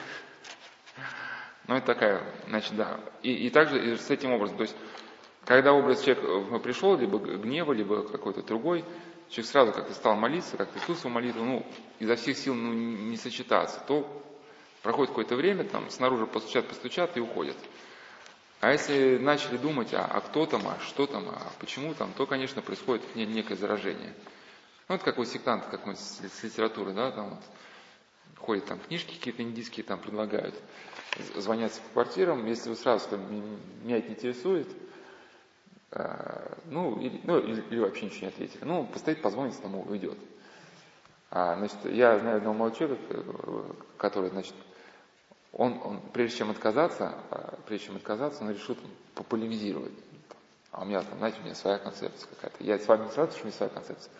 А там-то люди профессиональные говорят, о, очень интересно, а какая у вас концепция? То есть, ну, как бы момент, момент борьбы, да, мы говорили, что борцы, вот, а это не с вами говорили, на другом занятии, что, ну, здесь, да, повторю, что это как аналогия ближнего боя. Вот как вот боксеры, которые участвовали в бою без правил, ну, часто там в бою без ставят борца против боксеров. Они расскажут, что, в принципе, чтобы борца завалить, ну, много не надо, достаточно в ухо один раз хорошо попасть, но, но если он близко уже ты дал ему подойти, то остается только молиться, потому что дальше сделать ничего не может. Если он на расстоянии вытянутой руки подошел, если он вступил с тобой в контакт, он тебя просто отрывает от земли, ты ничего не можешь сделать. Да, и поэтому вот эти тоже вербовщики, или там вот эти, которые эту литературу подают, они, они-то люди подкованные. Если выступать с ним в полемику, неважно в какую. Все, начинается как, как с борцом. Ему главное выйти, вступить с вами в диалог. Значит, Потом стадия рождения и падения. Ну, то есть разжигается кровь, и уже происходит э, грех своим делом. Либо вы идете, бьете кому-то лицо, либо звоните по телефону, рассказываете гадости, либо там что-то еще делаете. А, каким образом, если уже помысл, конечно, вошел? Иногда, иногда это как бы еще как-то оно может как-то человек себя контролировать или управлять собой иногда, это уже как бы ситуация очень трагичная, потому что если помысл взял контроль над человеком, это уже как-то равносильно, что вот как вирус вошел в компьютер. Просто вирусы разные бывают. Есть вирусы, которые просто открывают ваши фотографии и закрашивают красным цветом. Ну или черным. Ну, подобно у нас что-нибудь в сознании есть, да? До этого вы мир воспринимали красивым. Вот где-то у вас вошли, да, и вы там пять назад вы всех любили, а тут у вас теперь ко всем ненависть. Но это еще не самые опасные вирусы, да. Есть вирусы, которые, например, какие-нибудь танкеры, да, они могут взять, ну, есть какая-то система, там, борт обеспечения, которая там, если, например, в один отсек залита нефть, в другие отсеки там закачиваем воздух, да, или там вода, что как-то балансировка была. А какой-нибудь вирус он может, например, взять и открыть кингстоны, чтобы компьютер стал заливать отсеки таким образом, чтобы ну, танкер накренился и, и перевернулся. Да? Ну или представьте, вот, вот, ну или вот самолет, вот есть грузовые самолеты уже, которые беспилотные. Они сами выруливают, сами там занимают эшелоны, там, сами садятся. Но пока все равно еще пилоты есть, потому что не обеспечить стопроцентную безопасность от хакерских атак. Что если вот такие грузовые самолеты начнут летать, какой-нибудь хакер подключится, да, потом, и самолет там, он самолет можно направить куда угодно. И, ну, он упадет там жилые дома, еще что-то. Вот, ну, когда уже совсем, просто не знаю, где столько духовников взять, но по идее, ну, для нас важно просто понимать, как это происходит. Вот в книге «Отечник» рассказывалось о Аве Зеноне. Такая история, что мы спросили его, если беспокоит греховный помысл, и он, э, если человек беспокоит греховный помысл, а он прочитает или слышит, что отцы писали о борьбе с таким помыслом, и хочет исправить свое душевное настроение, э, значит, но не может, то есть исправиться. Хорошо ли исповедовать кому-нибудь старцев или должен руководствоваться тем, что мы читали? Ну, то есть, вас что-то беспокоит, вы что-то на этот счет читали, нужно ли кого-то из опытных духовников об этом спрашивать, или, или типа, если вы знаете, что по этому поводу писали, ну руководствуйтесь. И вот сам Авазинон рассказывал, что должно исповедовать отцу, но отцу способен оказать помощь и не уповать на себя. Ну, это, кстати, момент важный. Ян Кристиан Римлян написал, что в духовной брани другому человеку может помочь только тот, кто сам некогда испытывал сильные брани и сумел побеждать их, опираясь на руководство опытных отцов. То есть, да, некая преемственность. Вот. То есть человек должен пройти на своей шкуре всю эту брань, только тогда он сможет кому-то помочь. Ну, вот Абба Шом про себя рассказывает, что «Со мной в юности моей случилось нечто таковое, душа моя была увязана страстью, я побеждался ей». А, это не Абба Зинон рассказывает, это другой рассказ, значит. Значит, он, это человек, который рассказывает, пошел просто к Абе Зинону, ну, слышу, что он многих исцелял, я, в общем, намерился идти к нему. Но мысль удерживала меня, ну что ты идешь, ведь ты же знаешь, как нужно поступать. Поступи согласно тому, что ты читал, ну и не, не, не, типа не соблазняй царство, не, не утруждай его. Когда я решался идти, брань облегчалась несколько, и я оставлял намерение мое. Тогда снова потопляла меня страсть, я снова понуждал себя сходить к старцу, но враг опять обольщал меня не попуская исповедовать старцу более меня помыслов. Даже не раз я ходил к старцу, но враг не допускал меня до исповеди, принося стыд моему сердцу и представляя, что способ исцеления мне известен. Ну, вот это самые вот эти такие, вот эти, э, вот эти, ну, моменты, они очень, их стыдно исповедовать, и, и, и иногда, иногда как бы действительно уже э, ну, нужен, может, искусство духовника, когда человек вот вроде как бы уже он все исполнил, но что-то мнется, мнется, и как-то решительности его голоса нет. Ну, просто бывает же, у меня язык не повернется, как у монаха сказать, что в жизни бывает, но бывают вещи вообще зашкаливающие, и, и человеку довольно непросто это сказать, тем более, ну, и там, и там все, все нагребается. И бывает так, что человек пал где-то, да, ему надо исповедовать своему духовнику. А когда он ходил на приход, он был такой белый пушистый, как же так, да, значит, я был такие, значит, прихожанин, вдруг мне своему духовнику рассказать, что я вот, значит, предался таким всяким мерзостям, как же он теперь ко мне начнет относиться? Ну, это, конечно, ложно стоит, потому что если человек искренне расскажет, настоящий духовник только больше полюбит такого чада, потому что увидит, что, значит, человек хочет как-то исправиться. Ну, а незнакомому священнику, понятно, еще тяжелее. Ну и к тому же действительно бывает ну, вещь, к сожалению, что не все батюшки не как бы способны понять, как бы вот, вот это. Мы на одной беседе вас не было, просто как раз говорили про отношение к павшим, что тут надо соблюсти, соблюсти золотую середину, не называя черное белым, то есть не называя греха нормом, тем не менее, ну, отнестись э, с любовью к человеку, то есть не смешивать личный человека с его грехом. То есть да, ты пал, но э, тебя как человека я не отвергаю при этом. Но, к сожалению, если человек этого момента не чувствует, когда он начинает общаться с павшим, он, если какой-то мерзкий грех, да, то он и самого человека окрашивает в мерзость этого греха. Да, ну, и там была, значит, похожая история, что, то есть он приходил туда, чуть-чуть посидел, ну, сидел и возвращался обратно к себе в келью, не имея силы рассказать об, об этом. Старец, э, э, значит, видел, что я имею что-то на сердце, но не обличал меня, а ждал, чтобы я сам исповедовал ему. Значит, приходя к себе, оскорбел и плакал, говоря душе моей, доколе, окаянная душа моя, ты отвергаешь врачевание. Ну, он издалека ходил туда и все не мог рассказать. Но однажды он все-таки решился обо всем рассказать, пошел к старцу, не нашел у него никого. Ну, опять я победился стыдом, и опять не в силах был исповедоваться. Я просил отпустить меня. Старец сотворил молитву и, провожая меня, шел впереди меня к дверям, а я тайми ему помыслами, сказать ли старцу или не сказать, шел за ним, ступая медленно. Старец, видя, что помыслы очень истомили меня, обратился ко мне, прикоснулся к груди моей и сказал, что делается с тобой? И я тоже человек. Ну, типа, я типа, все понимаю. Если ты мне скажешь о чем-то, я пойму тебя правильно. Когда старец сказал мне, сердце ему как будто отверзлось, я упал лицом на ноги его, умоляя его помиловать меня. И что, что это интересно, значит, он сказал мне, что с тобой? Я отвечал, ты знаешь, чем я страдаю. А он сказал, тебе нужно самому облегчить свое состояние. И вот по этой причине Иисус Христос ничего не сказал Иуде. Потому что если бы он сказал бы Иуде, Иуда, ты, я знаю, что ты собираешь мне предашь, это бы ничего ни к чему не привело. Это вызвало только вспышку ненависти, да, и ожесточения. И чтобы человек исцелился, он должен сам прийти как бы, и сказать, что сам должен был сказать Господу, что да, Господи, меня обуревает мысль себя предать, и я вот как бы вот, да, вот уже на грани, на грани предательства. Тогда бы Господь нашел способ ему помочь.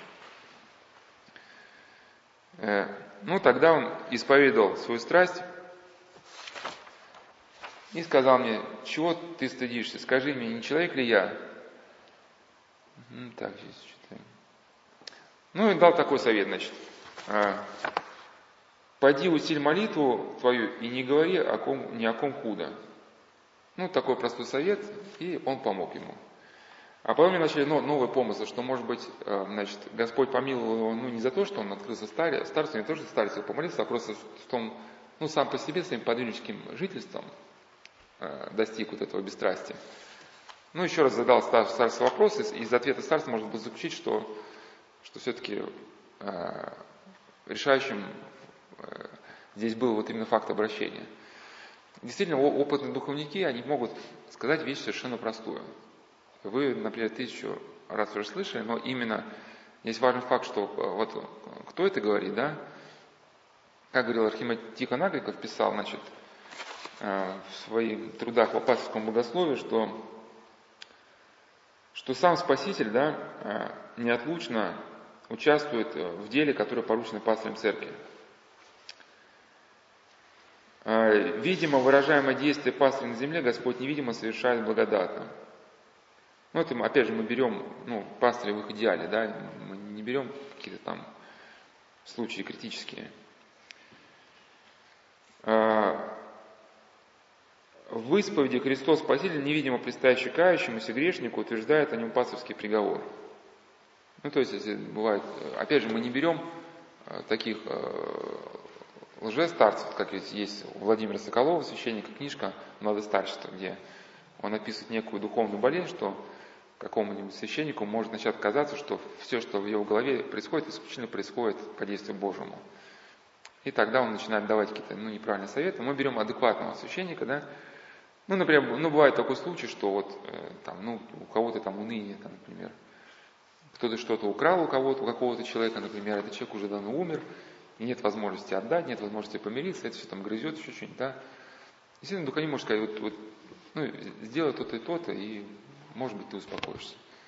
Естественно, если э, человек делает какие-то вот эти, может быть, даже, ну, простые вещи, да, ну, может, они, может, и не совсем простые, может, какие-то поклоны, еще что-то, но сам факт, что он успокаивается. И это, конечно, не аутотренинг, это там, не, не какая-то психотехника, потому что если человек сделал это сам, такого эффекта не, не было бы достигнуто, потому что именно здесь уже как бы Господь в виде веры этого человека утверждает пасторский приговор. Да, ведь, ну не просто так же в Евангелии сказано, что что свяжете на земле, будет связано на небе, что разрешите на земле, будет разрешено на небе. То есть, и поэтому вот эти старческие, э, ну или духовнические слова, такая это, момент, что к ним принято ничего не прибавлять, ничего не убавлять. То есть, если человек какая-то, ну, блудная страсть или любая другая, дух они говорят, ну, делай там то-то и то-то. Например, ну, сделай там 50 поклонов. Значит, 50 поклонов, значит, что это 50. Что это не 60 там, что люди там, ну, что такое 50 поклонов там для меня там, и раз там полторы тысячи. Ну, а, а, а, а потом у него, а, а потом, ну, и так как гордость не ушла, потом начинаются какие-то искушения, да, ну, ну, в общем, не, не прибавляя, не убавляя. Можно прибавить или убавить, если заранее обговорено. Если там духовник говорит, ну, если тебе тяжело, ну, ну сделай не 50, сделай там Попробуй вначале 50 поясных. Если это тяжело, сделай там, ну, меньше, сколько сможешь. В общем, даже если человек падает, то э, все равно не надо как бы бросать вот этой э, ну, борьбы, потому что вас не было, мы там э, для тех, кому эта тема интересна, могу еще писать файлики, мы просто говорили на такую тему, которая, ну, ну, если кому-то и слушать, то только тем, кто, кого действительно касается. Мы говорили просто про людей, у которых произошел инверсионный скачок, ну, то есть у них вследствие их каких-то ну, различных аспектов жизни, у них вот простой инстинкт размножения поменял свою направленность да, вот на однополые какие-то моменты. И некоторые из этих людей, они осознают, что они поступают неправильно, но им очень трудно что-то изменить, потому что их э, реально ломает как бы, ну, по полной программе. И если у человека сформировалась какая-то стойкая страсть, неважно какая, вот, вот просто так за раз, как бы ее трудно что-то ну, изменить. Да, и ну, там много есть аспектов, и на основании даже этих аспектов вот и каноническая практика, она вот, например, еретик, который нельзя к которому почищаться, да, потому что он в ересе стоит.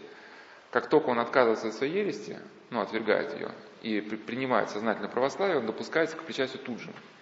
Хотя до этого он был еретиком. Но сейчас, конечно, людей допускают э, до причастия, ну, после какого-то, ну, хотя бы, чтобы 40 дней прошло, какое-то ощущение, что делал поклоны, молился, если у него какое-то блудное падение. Но раньше были целые годы отлучения. С чем это связано? Не потому, что там были все-таки жестокие, потому что вот этот шлейф какого-то внутреннего повреждения, он э, действительно длится годами. Потому что, может быть, человек эту связь преступно разрывает, но эти образы, которые в сознании поселились, да, они продолжают человека преследовать ну, многие годы. Ну и это я к чему, что это же еще нейрофизиология, да, еще вот ересь это просто как может быть, ну, э, конечно, бывает это ересь и болезнь сердца, это скорее, тут не сколько заблуждение ума, сколько сам человек порочный сам по себе, скорее он выбирает уже некую такую бредовую идею, да, ну, если бредовую идею в рамках богословия рассмотреть, это будет, будет как раз ересь. То есть, скорее, ересь создают люди не нечестно заблуждающиеся, а вот червоточно внутри. Но, но бывает люди просто, они где-то что-то недопоняли. Но все-таки это, вот в случае, если человек просто недопонятый, бывает речь про заблуждение ума. Человек пришел к истине, тут же у него как бы эта прореха заросла. А если страсть, это уже даже ну, какая-то нейрофизиология подключается, это уже в организме даже вот, ну, мы об этом много говорили, вот это доминанта, да, Просто когда доминанта – это очаг возбуждения в коре головного мозга, если она возбуждение происходит, к нему даже уже подключаются различные там, всякие ну, процессы там, выработки определенных гормонов, то есть у него образы его, образы вот, э, страсти, которые, да, которые он тяготеет, они уже сопровождаются определенными эмоциями, там, там, там, адреналином, еще чем-то. И вот у него, считайте, этот как поезд идет в одном направлении. Понятно, за раз вот это мгновенно это поезд уже нельзя затормозить, ну, трудно затормозить. Тем более, чтобы затормозить, он в обратную сторону пошел. И человек может быть э, годы падать, и надо как бы правде смотреть в глаза и реально воспринимать вещи. Действительно бывает так, что как какие-то страсти могут при искренней исповеди полностью уйти из человека. Ну, он, бывает такое, что он поисповедовался, и с него это раз сошло. Но бывает человек, э, как приходит в такой жизни, как бы, ну, скажем, ну не греховный, через большие падения. То есть он, он падает, потом осознает, что он неправильно плачет, кается, тут же снова падает. И надо понимать, что наша просто природа, она очень удобно преклонна к, к греху, и не анафематствовать этого человека. Что, ну, люди, которые сами никогда не падали, им это не понять, что они, ну как же так, ты же мне пообещал вчера, что ты больше падать не будешь. Пообещал, почему ты сегодня упал? Ему непонятно. Вот. И вот, э, значит, в книге Евергетин или собрание, значит, ну, ладно, там длинное название просто, короткое, называется греческая книга Евергетиноз. Там э, рассказывается про одного монаха, что он падал в блуд, значит, каялся, но потом, увлекаемый привычкой, снова падал. Ну, слово привычка, если на языке нейрофизиологии, это уже, да, устойчивая доминанта. И так продолжалось много лет. Когда в очередной раз монах каялся перед распятием, дьявол стал, уже не выдержал и стал обличать Бога в несправедливости. Говорит, что какая же это справедливость, что, ну, типа, ты милуешь человека, который, он покаялся, а потом снова идет грешить. Где же здесь справедливость? И на это Господь ему ответил, что смысл ответа в том, что если ты человека считаешь своим каждый раз, как он упал, то почему я не могу считать своим после того, как он каждый раз покаялся? Да? Вот. И все-таки для этого монаха ну, случилось, что многолетнее покаяние, оно принесло свои плоды, человек изменился. Мы на, на прошлой беседе договорились, что если ты ничего не можешь сделать, начинай хотя бы каяться. Да? И уже начнет формироваться противоположная доминанта. Уместно вспомнить и вот это слова Пимна Великого. А, один брат сказал, я пал. Ну, я пал, это имеет тяжкое какое-то падение, ну, вероятно, вот именно то самое. Преподобный Пимен говорит, встань. Брат говорит, я встал и снова пал. Преподобный говорит, если снова упал, снова встань. Снова встань. Брат спросил его, до каких же пор мне падать и вставать? Преподобный отвечал, до тех пор, пока не будешь взят из этой жизни. Ну, речь не, идет не о том, что ты, ты там должен падать всегда, а речь должен, должен всегда вставать. Ну, еще с этих отцов, там у них такая аналогия, как этого бегуна, который бежит марафон и спотыкается какой-то камень, он не сидит э, долго у этого камня, да, не предается отчаянию, а быстро вскакивает и бежит дальше. А, вот старец Паисий приводил пример юноши, которому очень тяжело было как-то с этой страстью совладать. Он писал, «Однажды ко мне пришел юноша, который впадал в плоской грех и не мог освободиться от этой страсти. Несчастный пришел в отчаяние. До меня он был у двух духовников, которые строго пытались объяснить ему, что он тяжко грешит. Но, но вот здесь как бы вот эта строгость, она а, как бы она мало что дает. Здесь, а, опять же говорю, здесь надо не потакание, здесь надо человеку помочь. Мне очень нравится один из принципов Центра святителя Василия Великого, где вот я читал эту лекцию, там один из принципов, не говори как не надо, говори как надо. И, ну, понятно, все люди, которые грешат, там, алкоголики или там, значит, они все прекрасно понимают, что они падшие, что они там ничтожество, что они там... Да, и если мы скажем, что ты алкаш, там, он же слышит, слышит тысячу раз. И э, лучше ему от этого не станет. Но вот если там дать хоть немножко надежды какой-то, да, значит, и сказать, ну, вот, ну, иди там крыльцо почистить, да, что-нибудь там, ну, ну, как-то вообще обратить внимание лично на него, человека, то хоть какой-то, ну, хоть, по крайней мере, хоть диалог возможен.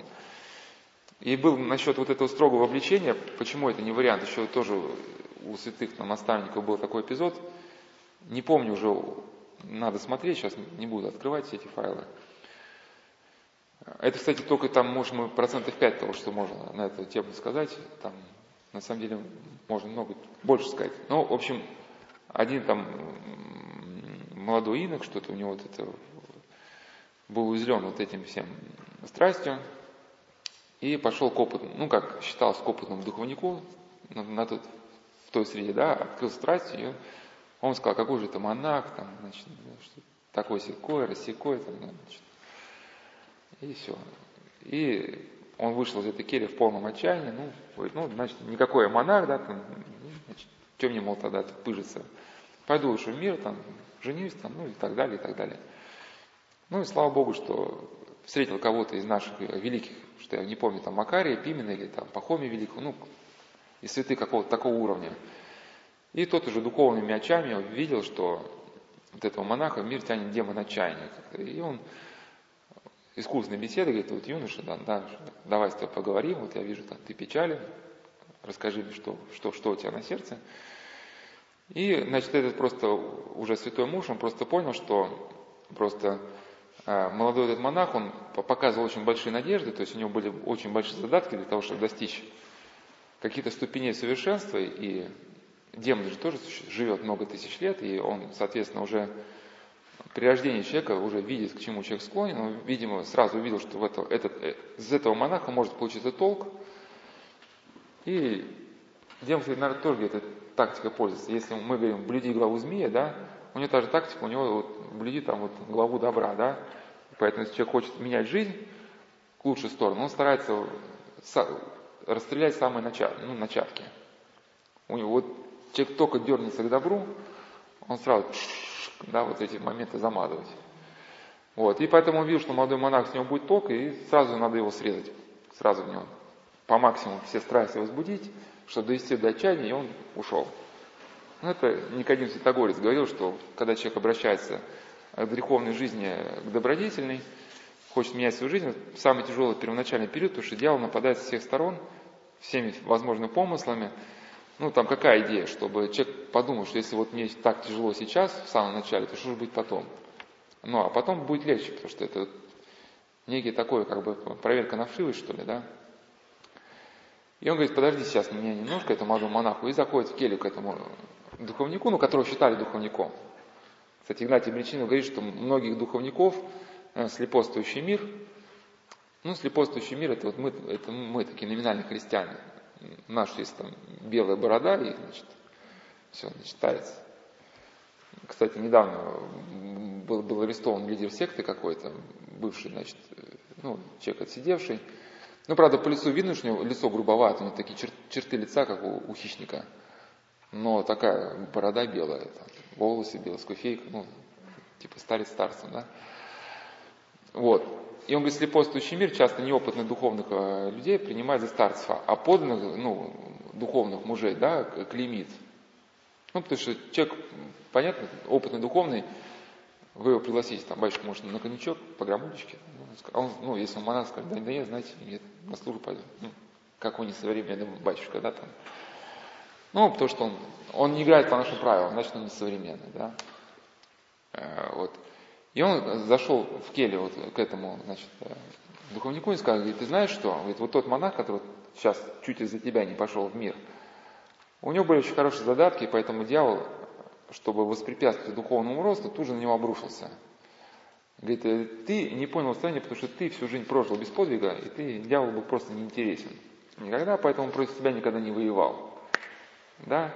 Ну, чтобы тебе сейчас как бы, ну, типа, вникнуть в тему, да, вот, ты сейчас все это прочувствуешь. И он вышел из кельи, стал молиться, чтобы, говорит, Господи, э, ну, дай вот этому духовнику прочувствовать все, что чувствовал юноша.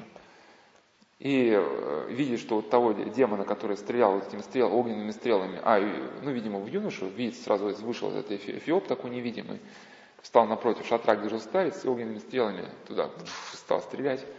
А, прошу прощения, это, это просто, он сказал после там внутри шатра какое-то шевеление, и этот старец, а, одержимый этой страстью, да, потерявший полностью контроль над собой, выбегает и бежит в сторону какого-то поселка. И это все догоняет, говорит, ну вот видишь, говорит, ты а, там, одного часа не мог вытерпеть. И то, что ты раньше считал себя бесстрастным, ну, ты просто был неинтересен.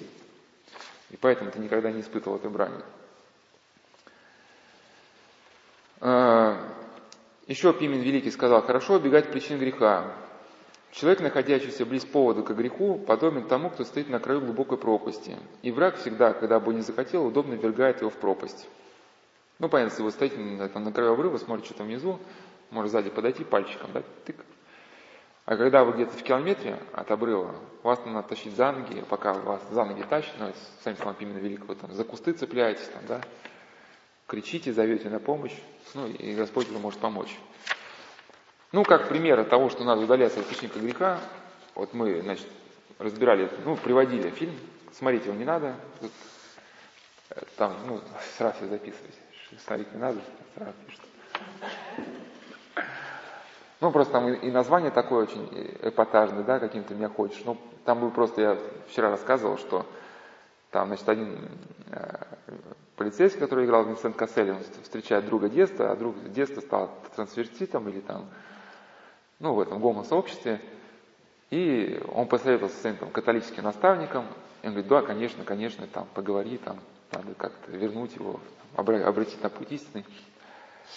Ну и первая ошибка, ну она, она же как минер ошибается один раз, она же, видимо, была и, значит, первый самый фатальный, что если там и говорить, ну, ну, либо там, не знаю, ну, ну, как я говорю, я вообще как бы не, э, считаю, что в недре католицизма там вопрос серьезно ставить о присутствии благодати вряд ли корректно.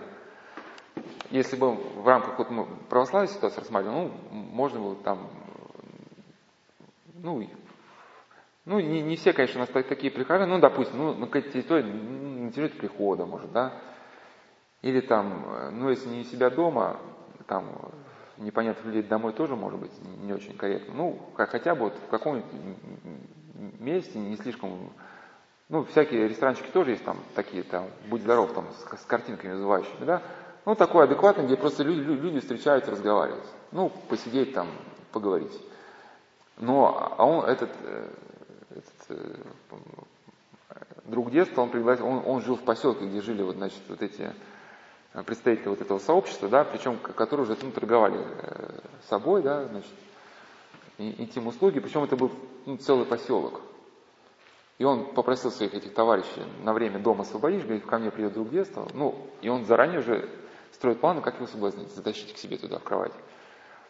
Ну и, и, и на что, в принципе, Винсент Касселин надеялся, идя в это место. Я вот приводил слова вот этого человека, который засыпал в ванне.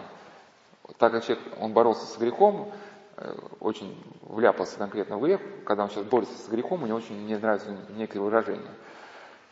По поводу коньяка, когда люди пьют коньяк, ну, знаете, по, правильному, по эстетическому, там, грамм там, в горло, чтобы на языке почувствовать вкус, там, испарение – он говорит, ребята, мы все знаем, для чего мы это делаем, да, поэтому не будем себя обманывать. Коньяк пьют из горла. Вот так же там, ну, ну, Винсент Кассель, ну, мы все понимаем, что делать в этом поселке. Не будем себя обманывать. Ну, зачем ты сюда идешь? Да? И поэтому вот э, любые встречи наедине, вот, даже если там вы женаты или там он замужем, не, не, не надо себя обольщать. Это, наша природа, она повреждена грехом. Мы, мы не ангелы, и естество женское, естество мужское – это плюс и минус. И возникает мгновенно вот это, еще Игнатий Мичнев, это у него образ по поводу, кажется, плюсы и минусы, что, ну, тяготение. И вот э, в книге «Отец Арсения» очень хороший пример на этот счет. Там есть такой рассказ Юрия Кира, очень поучительный, что Кира это была такая, ну, конкретная прихожанка, помощница отца Арсения, ну, это, ну, типа, Прихожанка-прихожанка такая. Железная леди.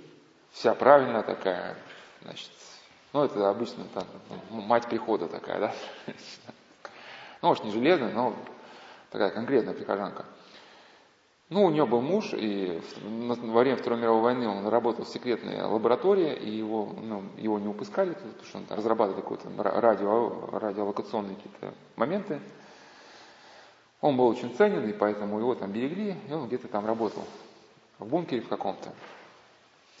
И она где-то увидела друга своего детства, а, в похожей ситуации, да, как прям с Винсентом Касселем. И говорит, ну давай там посидим, вы, там, ну может не выпьем, просто посидим, поговорим. И на тот момент уже не было ничего. Ну и что Кира потом, как она, это была моя гордость, что я-то, ну я-то прихожанка, я же там молюсь, я там все правила соблюдаю, все знаю, все понимаю, ну что со мной произойдет? Да, и, ну, может быть, тот мужчина то так же думал.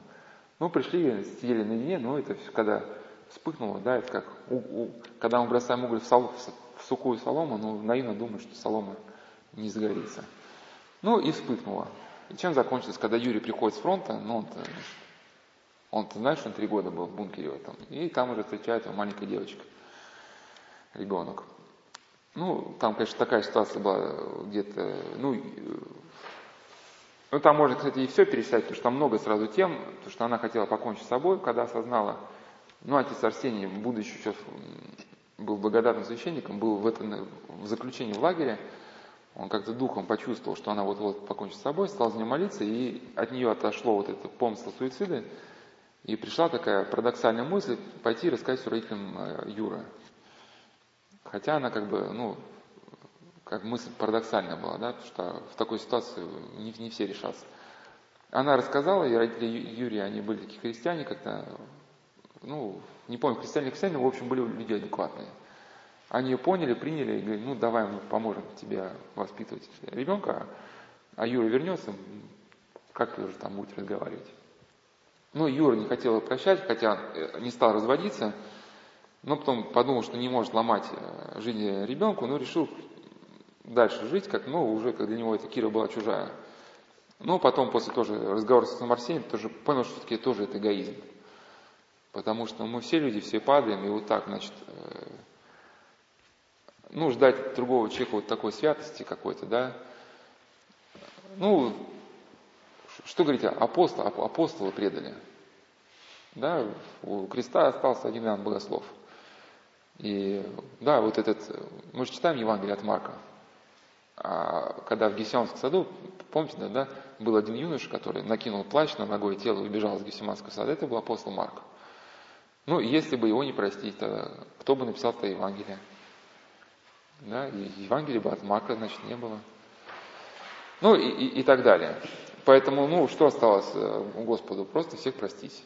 Да, но кто, кто этого прощения искал? Если бы Иуда искал это прощение, был бы прощен бы и он. Просто он не захотел сам этого. Ну, например, значит, э, и как-то помнить нужно вот об этой э, изменчивости нашей природе. Не надо думать, что раз мы там прочитали пару каких-то книжек православных, что мы теперь такие, значит, э, все из себя правильные. Игнатий Бринчинов пишет, что от ничтожного по наружности обстоятельства, он писал для монаха, но также для мирян, может возникнуть величайшее искушение самое падение, одно неосторожное прикосновение, один ничтожный взгляд, как доказано несчастными опытами, внезапно изменяли все душевное расположение, все сердечные залоги, самый образ мыслей.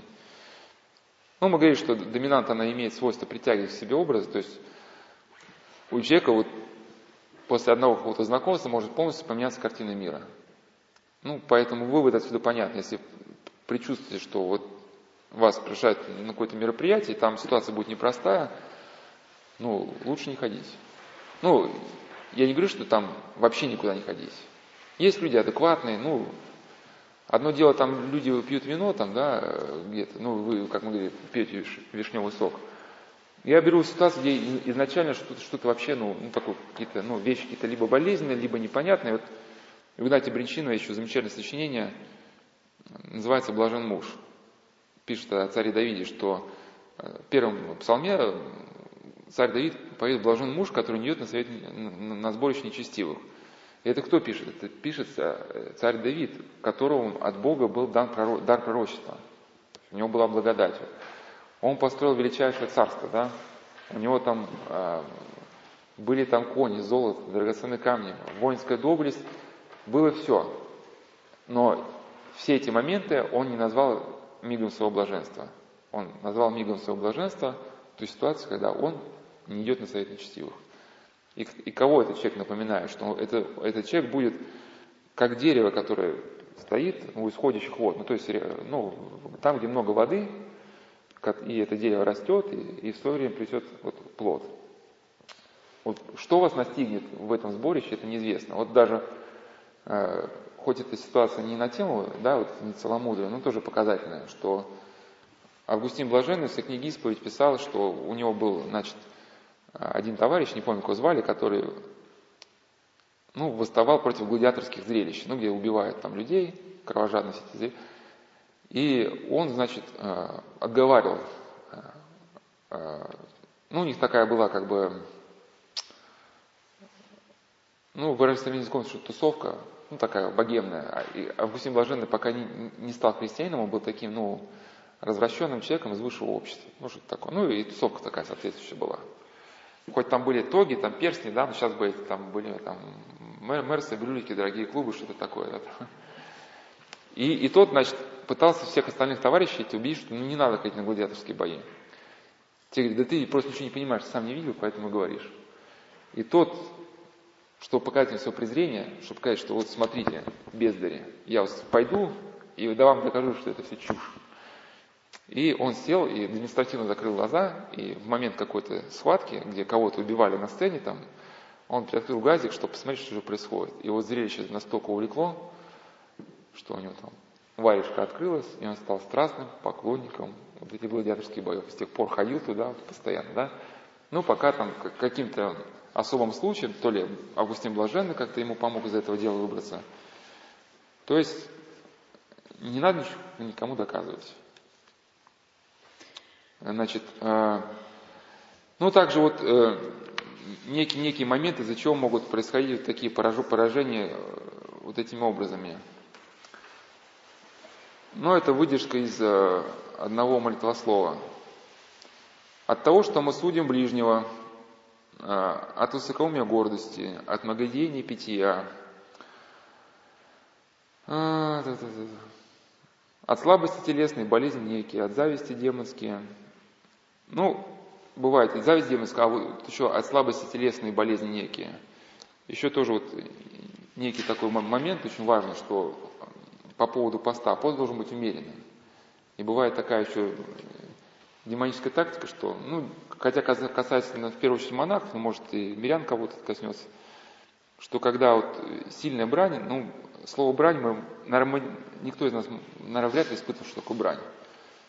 Ну, у нас там были какие-то страстишки, но то, что называется бранью помыслами, это что-то это что-то ужасное. Ну, это когда по, по вашему сознанию просто гусеничными тракторами начинают ездить, когда все сметается. Ну, видели, у урагана там какая-то хибарка стоит, ураган такой, и от этого дома ничего там не остается. Вот так же у человека было какое-то мировоззрение, началась у него брань, начались помыслы, мы, если вернемся к теме депрессии, будем дальше говорить, мы на этой, кстати, теме закончили.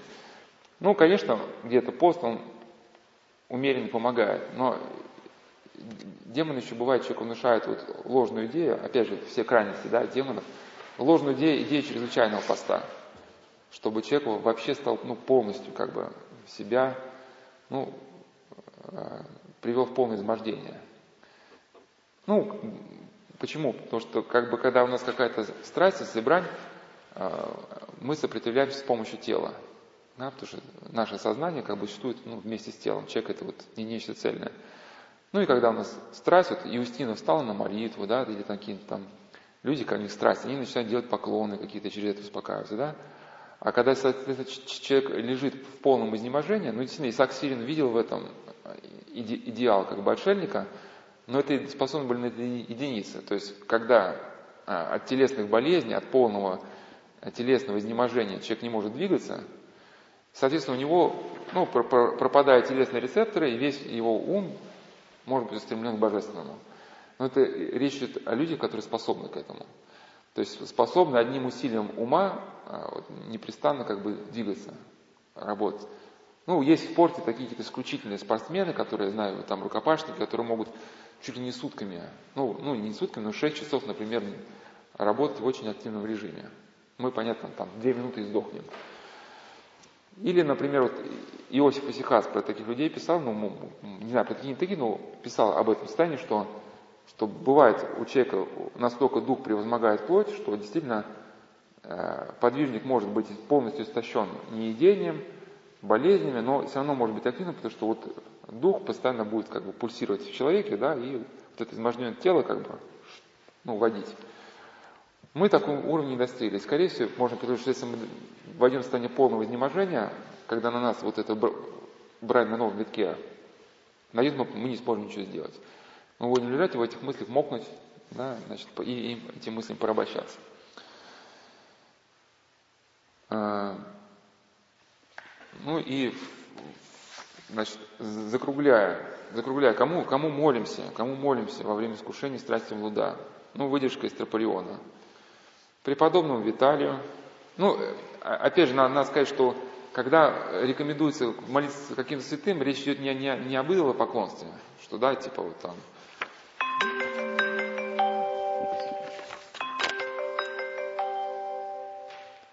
Я перезвоню, перезвоню. Речь идет не об идолопоклонстве, что вот этому святому только вот в тех случаях молятся. Нет, в любом святому можно молиться в, люб, в любых случаях. Просто вот, а вот эти данные скорее получаются из, житий святых. Просто Виталий, преподобный Виталий чем был известен? Что он э, нас достиг полного безздрастия, в нем как бы эта, страсть была, он ее победил, и ну, как бы на этом факте был обусловлен его как бы миссионерский подвиг. Он, значит, обращал блудниц к свободной жизни. То есть внешне для людей он жил в этом в публичном доме, но так в нем страсть, она не, не действовала, он, он давал этой блуднице там какие-то деньги, говорит, ну сегодня ночью буду с тобой. И ночью там читал с ней Евангелие, там, ну понятно, что если человек, который не победит свою страсть, на это дело решится, он там в этом доме и сгорит там в первые же дни, да, где-то там. Он там и останется, наверное, погибнет смертью. Вот. Ну, преподобный Мартиньян, это, это тоже в его жизнеописании был э, э, эпизод, что э, то ли там, я уже не помню, там просто несколько житий было похоже, наняли какую-то блудницу, чтобы она его развратила, то ли она сама хотела развратить. Он жил там в пещере, она к нему пришла такая, значит, бедненькая такая вся, в рубище, преподобный Виталий. Мартиньян. Мартиньян, да. Она пришла такая вся бедненькая такая, в, в, там, в рубище в каком-то, вот там, меня сожрут там звери, пусти меня. Он ее пускает, она, значит, переодевается, там, со своей там серьги манист, там, перстни одевает, да, там, павлиний хвост свой распушает, и он вдруг ее видит в таком, как бы, во всеоружии женского обольщения, и Мартинян чувствует, что вот-вот он поддастся этой страсти, он говорит, ну, если ты готов податься страсти и пойти в вечные муки, ну, испытай, способен ли ты пережить хотя бы малый огонь, и там палец над свечкой. И настолько у него была сильная страсть, что он даже не чувствовал боли от того, что палец сжигал, ну, сгорал свечкой. Вот. И он так, значит, обжег себе руку, но, но не поддался. Вот. Ну и та блудница, она настолько была шокирована, что она стала потом монахиней. И у нее был еще другой эпизод, что он договорился, что его везут на необитаемый остров, где он сможет дальше там подвязаться в молитве и посте. Так сложилось, что произошло кораблекрушение, на это э, спаслась только одна молодая девушка. И он понял, что, значит, э, чтобы сохранить целомудрие, нужно, ну, эта ситуация э, как бы опасная, и он с упованием на промысл Божий бросился в море, и по промыслу Божию приплыл к дельфину, и он этому Мартиняну увез в другое место куда-то. А, свидетели Ефимии, архиепископ Новгородский чудотворец, а, мученица Фомаида Египетская, преподобная Таисия. Ну вот этих двух святых я не знаю, что там в житии было, от нас смотреть, но преподобная Таисия просто на память. Помню, что преподобная Таисия это была то ли сестра, ну там несколько подобных было историй, и поэтому, может, где-то я в частности где-то путаю. Там были просто две похожие истории. В одной истории это была сестра монаха, в другой это просто раньше была женщина, которая э, в своем доме ну, давала э, приют монахам. Значит, и потом стала блудницей, в своем доме открыла это значит, заведение. И в одной истории, соответственно, брат пошел, да, с ней поговорить, в другой э, отцы, отцы, отцы пустынники снарядили преподобного Иоанна Колова. Он был известен своим смиренномудрием, рассудительностью. Ну, она столько нам добра сделала, иди поговори с ней, как бы отплати ей добром с добро. Ну и в обоих случаях заканчивалось просто одинаково, что как-то вот этой мудрой беседой он, значит, говорил, что вот, значит, э, то, что делаешь, неверно. И она говорит, ну неужели покаяние возможно для меня? Она говорит, да. Ну, а, ну это, кстати, вот такое отчаяние, когда человек уже пускается в все тяжкие, что он думает, что Бог меня не простит никогда. Поэтому, ну, в чем он? Буду дальше, типа, Говорит, нет, покаяние возможно для тебя. И говорит, пойдем за мной. И эта Таисия убегает и не берет с собой даже сандали. И она идет за этим, значит, монахом по острым камням и от, от потери крови умирает на дороге. И, ну и отцы, отцы там, значит, потом собрались, и чтобы понять вообще, как, что, молиться за не молиться, и решили, что Господь все-таки принял покаяние, потому что она полностью отвергла от себя ну, любые попечения, даже, ну, она, не, она а, даже не захотела возвращаться в дом, где, где вот связана была с грехом, даже за сандалиями. Настолько вот это пока не было огненно. Ну, Моисею Угрину, ну, знаете, да, историю Моисея Угрина? Что он был взят в плен в русско-польскую войну а, при Стефане Батории. И он был а, пленником, значит, очень красивой а, польки, она была вдова, у нее там, значит, муж что-то погиб еще что-то, Моисей Угрин. Она, а этот Моисей Угрин был такой красивый, статен очень, и она в него влюбилась и хотела всячески его соблазнить, но а он хотел стать монахом, что-то такое, и она все так устроила, что куда бы он ни приходил, у нее там было очень много слуг, все ему кланялись, там вот господин, там, значит, господин. Ну, по-всячески она пыталась соблазнять, там уж в житии описано, но вот он как бы не поддался, она как бы его даже потом скопила его. Мучеником Хрисанф и Дарий, ну это были такие святые супруги, которые решили сохранить целомудрие. Иоанну Многострадальному, преподобному, преподобной Марии Египетской, преподобной Саре Египетской, ну и ангелу-хранителю своему. Ну, еще очень можно почитать еще вот эту историю про Иосифа Прекрасного. Одна, вот у Игнатия Млечина совершенно потрясающая вот эта история. В первом томе, как раз аскетические опыты, том первый, у него так и называется эта история Иосиф. Ну, вот этот Иосиф Прекрасный, это один из працев, да, что он был красив и статен. Ну, помните эту историю, да, что когда он, его продали братья в Египет, он был слугой, его продали, ну, купил этот Пентефрий, начальник э, телохранителей фараона. И в него, в эту ось влюбилась жена Пентефрия, ну вот, женские штучки, да, сказал, я своего мужа сгноблю, там, отравлю, только там, ты будь со мной. Типа мы с тобой закрутим тут дела. Но он не поддался и убежал от нее, а у нее в руках осталась его одежда. И она его клеветала, что вот, значит, что он пытался ее как бы... Ну, понятно, что поверили ей, а не какому-то там... Он там был рабом. Но так сложилось, потому что он был, стал вторым лицом после фараона, и тогда им тут пришлось языки-то как-то прикусить. В общем, э, ну, какой-то у вас образ-то сформировался, какой-то, ну, хоть какой, какие-то понимания, хоть какие-то, значит, вариантов ответа, нет? Да? Ну, тогда так заканчиваем. И последний тогда. Игнатий Бринчинов пишет, если, а, это кажется, слова принадлежат а, кому-то из старцев, которые в книге «Отечник», там, повести жития старцев, преимущественно египетских. Если брань любодеяния разжигает твое сердце, разыщи начало брани, разыщи, на чем основывается она, с чего началась, исправься. Брань любодеяния восстает в человеке от многоедения, от многопития, от многого сна, от превозношения и величания – если кто мнит о себе, что он лучше брать, ну хоть там монах говорит, ну запросто может спроецировать на мирян, что он благовейно служит Богу, что он проводит сломудренную жизнь, когда осуждает других и считает их грешными. Без этих причин брань любодяй не восстает в человеке. Если удержишь его, не будешь осуждать никого из согрешающих, не будешь думать о себе, что хорошо живешь, или что дела твои благоугодны Богу, то брань любодяя отступит. Живи по возможности в нищете и скудости, и помогай неимущему нуждающимся. Ну, помогай неимущему нуждающимся мы уже разобрали, да, что как бы здесь развивается доминантное лицо другого, когда ты думаешь не только о себе. Ну, живи в скудости, э, это скорее относится к монахам, ну, отчасти, возможно, для мирян. Просто Игнатий Меченин тоже какие-то своих он как бы отмечал, ну, тоже некий, некий момент, еще блудная страсть она развивается, но хоть писал о, о монахах, ну, тоже можно развивается вот о, о застолье, вот от этих пустых, вот, э, когда из пустого разговора, перепечатляются разговоры. Ну, о чем, о чем в этих постоянных разговорах говорится? Ну, либо об осуждении, да? Мы говорим, что осуждение так или иначе связывается. Ну, либо тоже вот какие-то мерзопакостные истории, кто с кем, когда там, почему и там, и сколько раз там. Ну, и, э, ну, там уже осуждение приправлено уже как бы какими-то образами, да, этого же характера.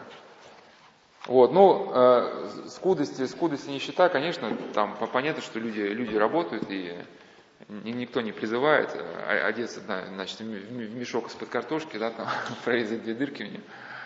Но просто вот э, есть разумные как бы меры, вот есть там женщины, которые умеют одеться и, и, и красиво, и опрятно, и может мне как монаху не надо на это внимание обращать, но Э, иногда как бы вот, кстати, мы все говорили на прошлой беседе, а, вот это о мере, да, вот, где же все-таки это мера. И вот какой-то внутренняя какая-то культура, что человек там какие-то книжки читал.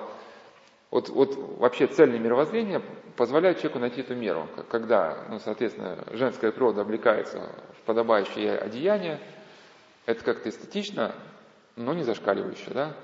То есть, не, не, нету, то есть э, э, это просто красиво, но но при этом ну, не, не, не заманчиво. Не, а? Скромно, как целомудренно, да? При том, при том, что это вот такой очень, как бы, ну, можно сказать, что яркий представитель э, женского сообщества. То есть, то есть это, это, это, это не вот эта элегантность такая, значит, стрижка под боби, когда, значит, такой э, костюм, ну, который сатанисты любят с такими острыми этими э, воротничками, или как-то лацканы, да, там, ну, такие э, леди а мужчина, да, что-то такие, ну, я не про эту элегантность говорю.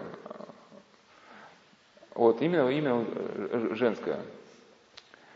Вот, но, но Игнатий Причинов, он постоянно как бы отмечает, что так как человек это существо, состоящее из души, ну, как бы и из тела тоже, то то положение, в котором находится тело, оно тут же отражается на нашем внутреннем состоянии. Он говорит, одно устранит человек, который сидит на гноище, ну, какой-то помойке, другого станет человек, который сидит на троне.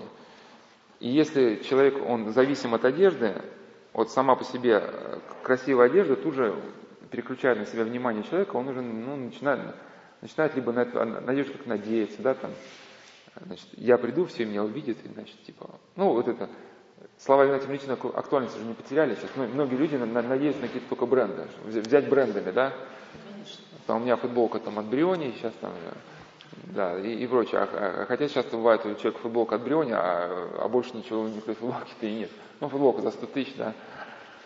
Да. Вот. Ну, э, я к чему, что просто вот эти, вот эти бренды, они начинают человека менять. Кстати, вот когда будем говорить человек против системы, человек, ну не против что человек против системы, человек и система. Как система ломает человека. Вот хотел разобрать фильм «Суррогаты», и там был такой момент, ну что ну, типичная там антиутопия, когда люди э, подключают себя к внешним носителям, ну, там такие, э, ну, уже устройства неотличимые почти от, от людей, да, которые вы, которыми вы можете управлять, сидя в комнате.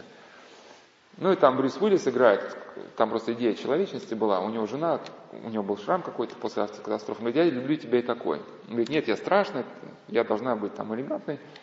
Она выбирает такого суррогата, такая элегантная там женщина, а сама носить там, может быть, неухоженно, да, в какой-то ванной там, да, подключенную к этому устройству, а в мире функционирует ее вот этот суррогат. И потом этот суррогат начинает менять ее самому, ну, саму. То есть она изначально эту элегантную внешность себе обустроила, чтобы как бы с мужем контакт найти. А потом эта элегантная внешность меняет ее сознание, она начинает приглашать какие-то других суррогатов, они какие-то уже там наркотики, ну там, правда, наркотики специфические, какие-то электрошокеры. Ну, в общем, и говорю, как муж возвращается домой, говорит, что это такое?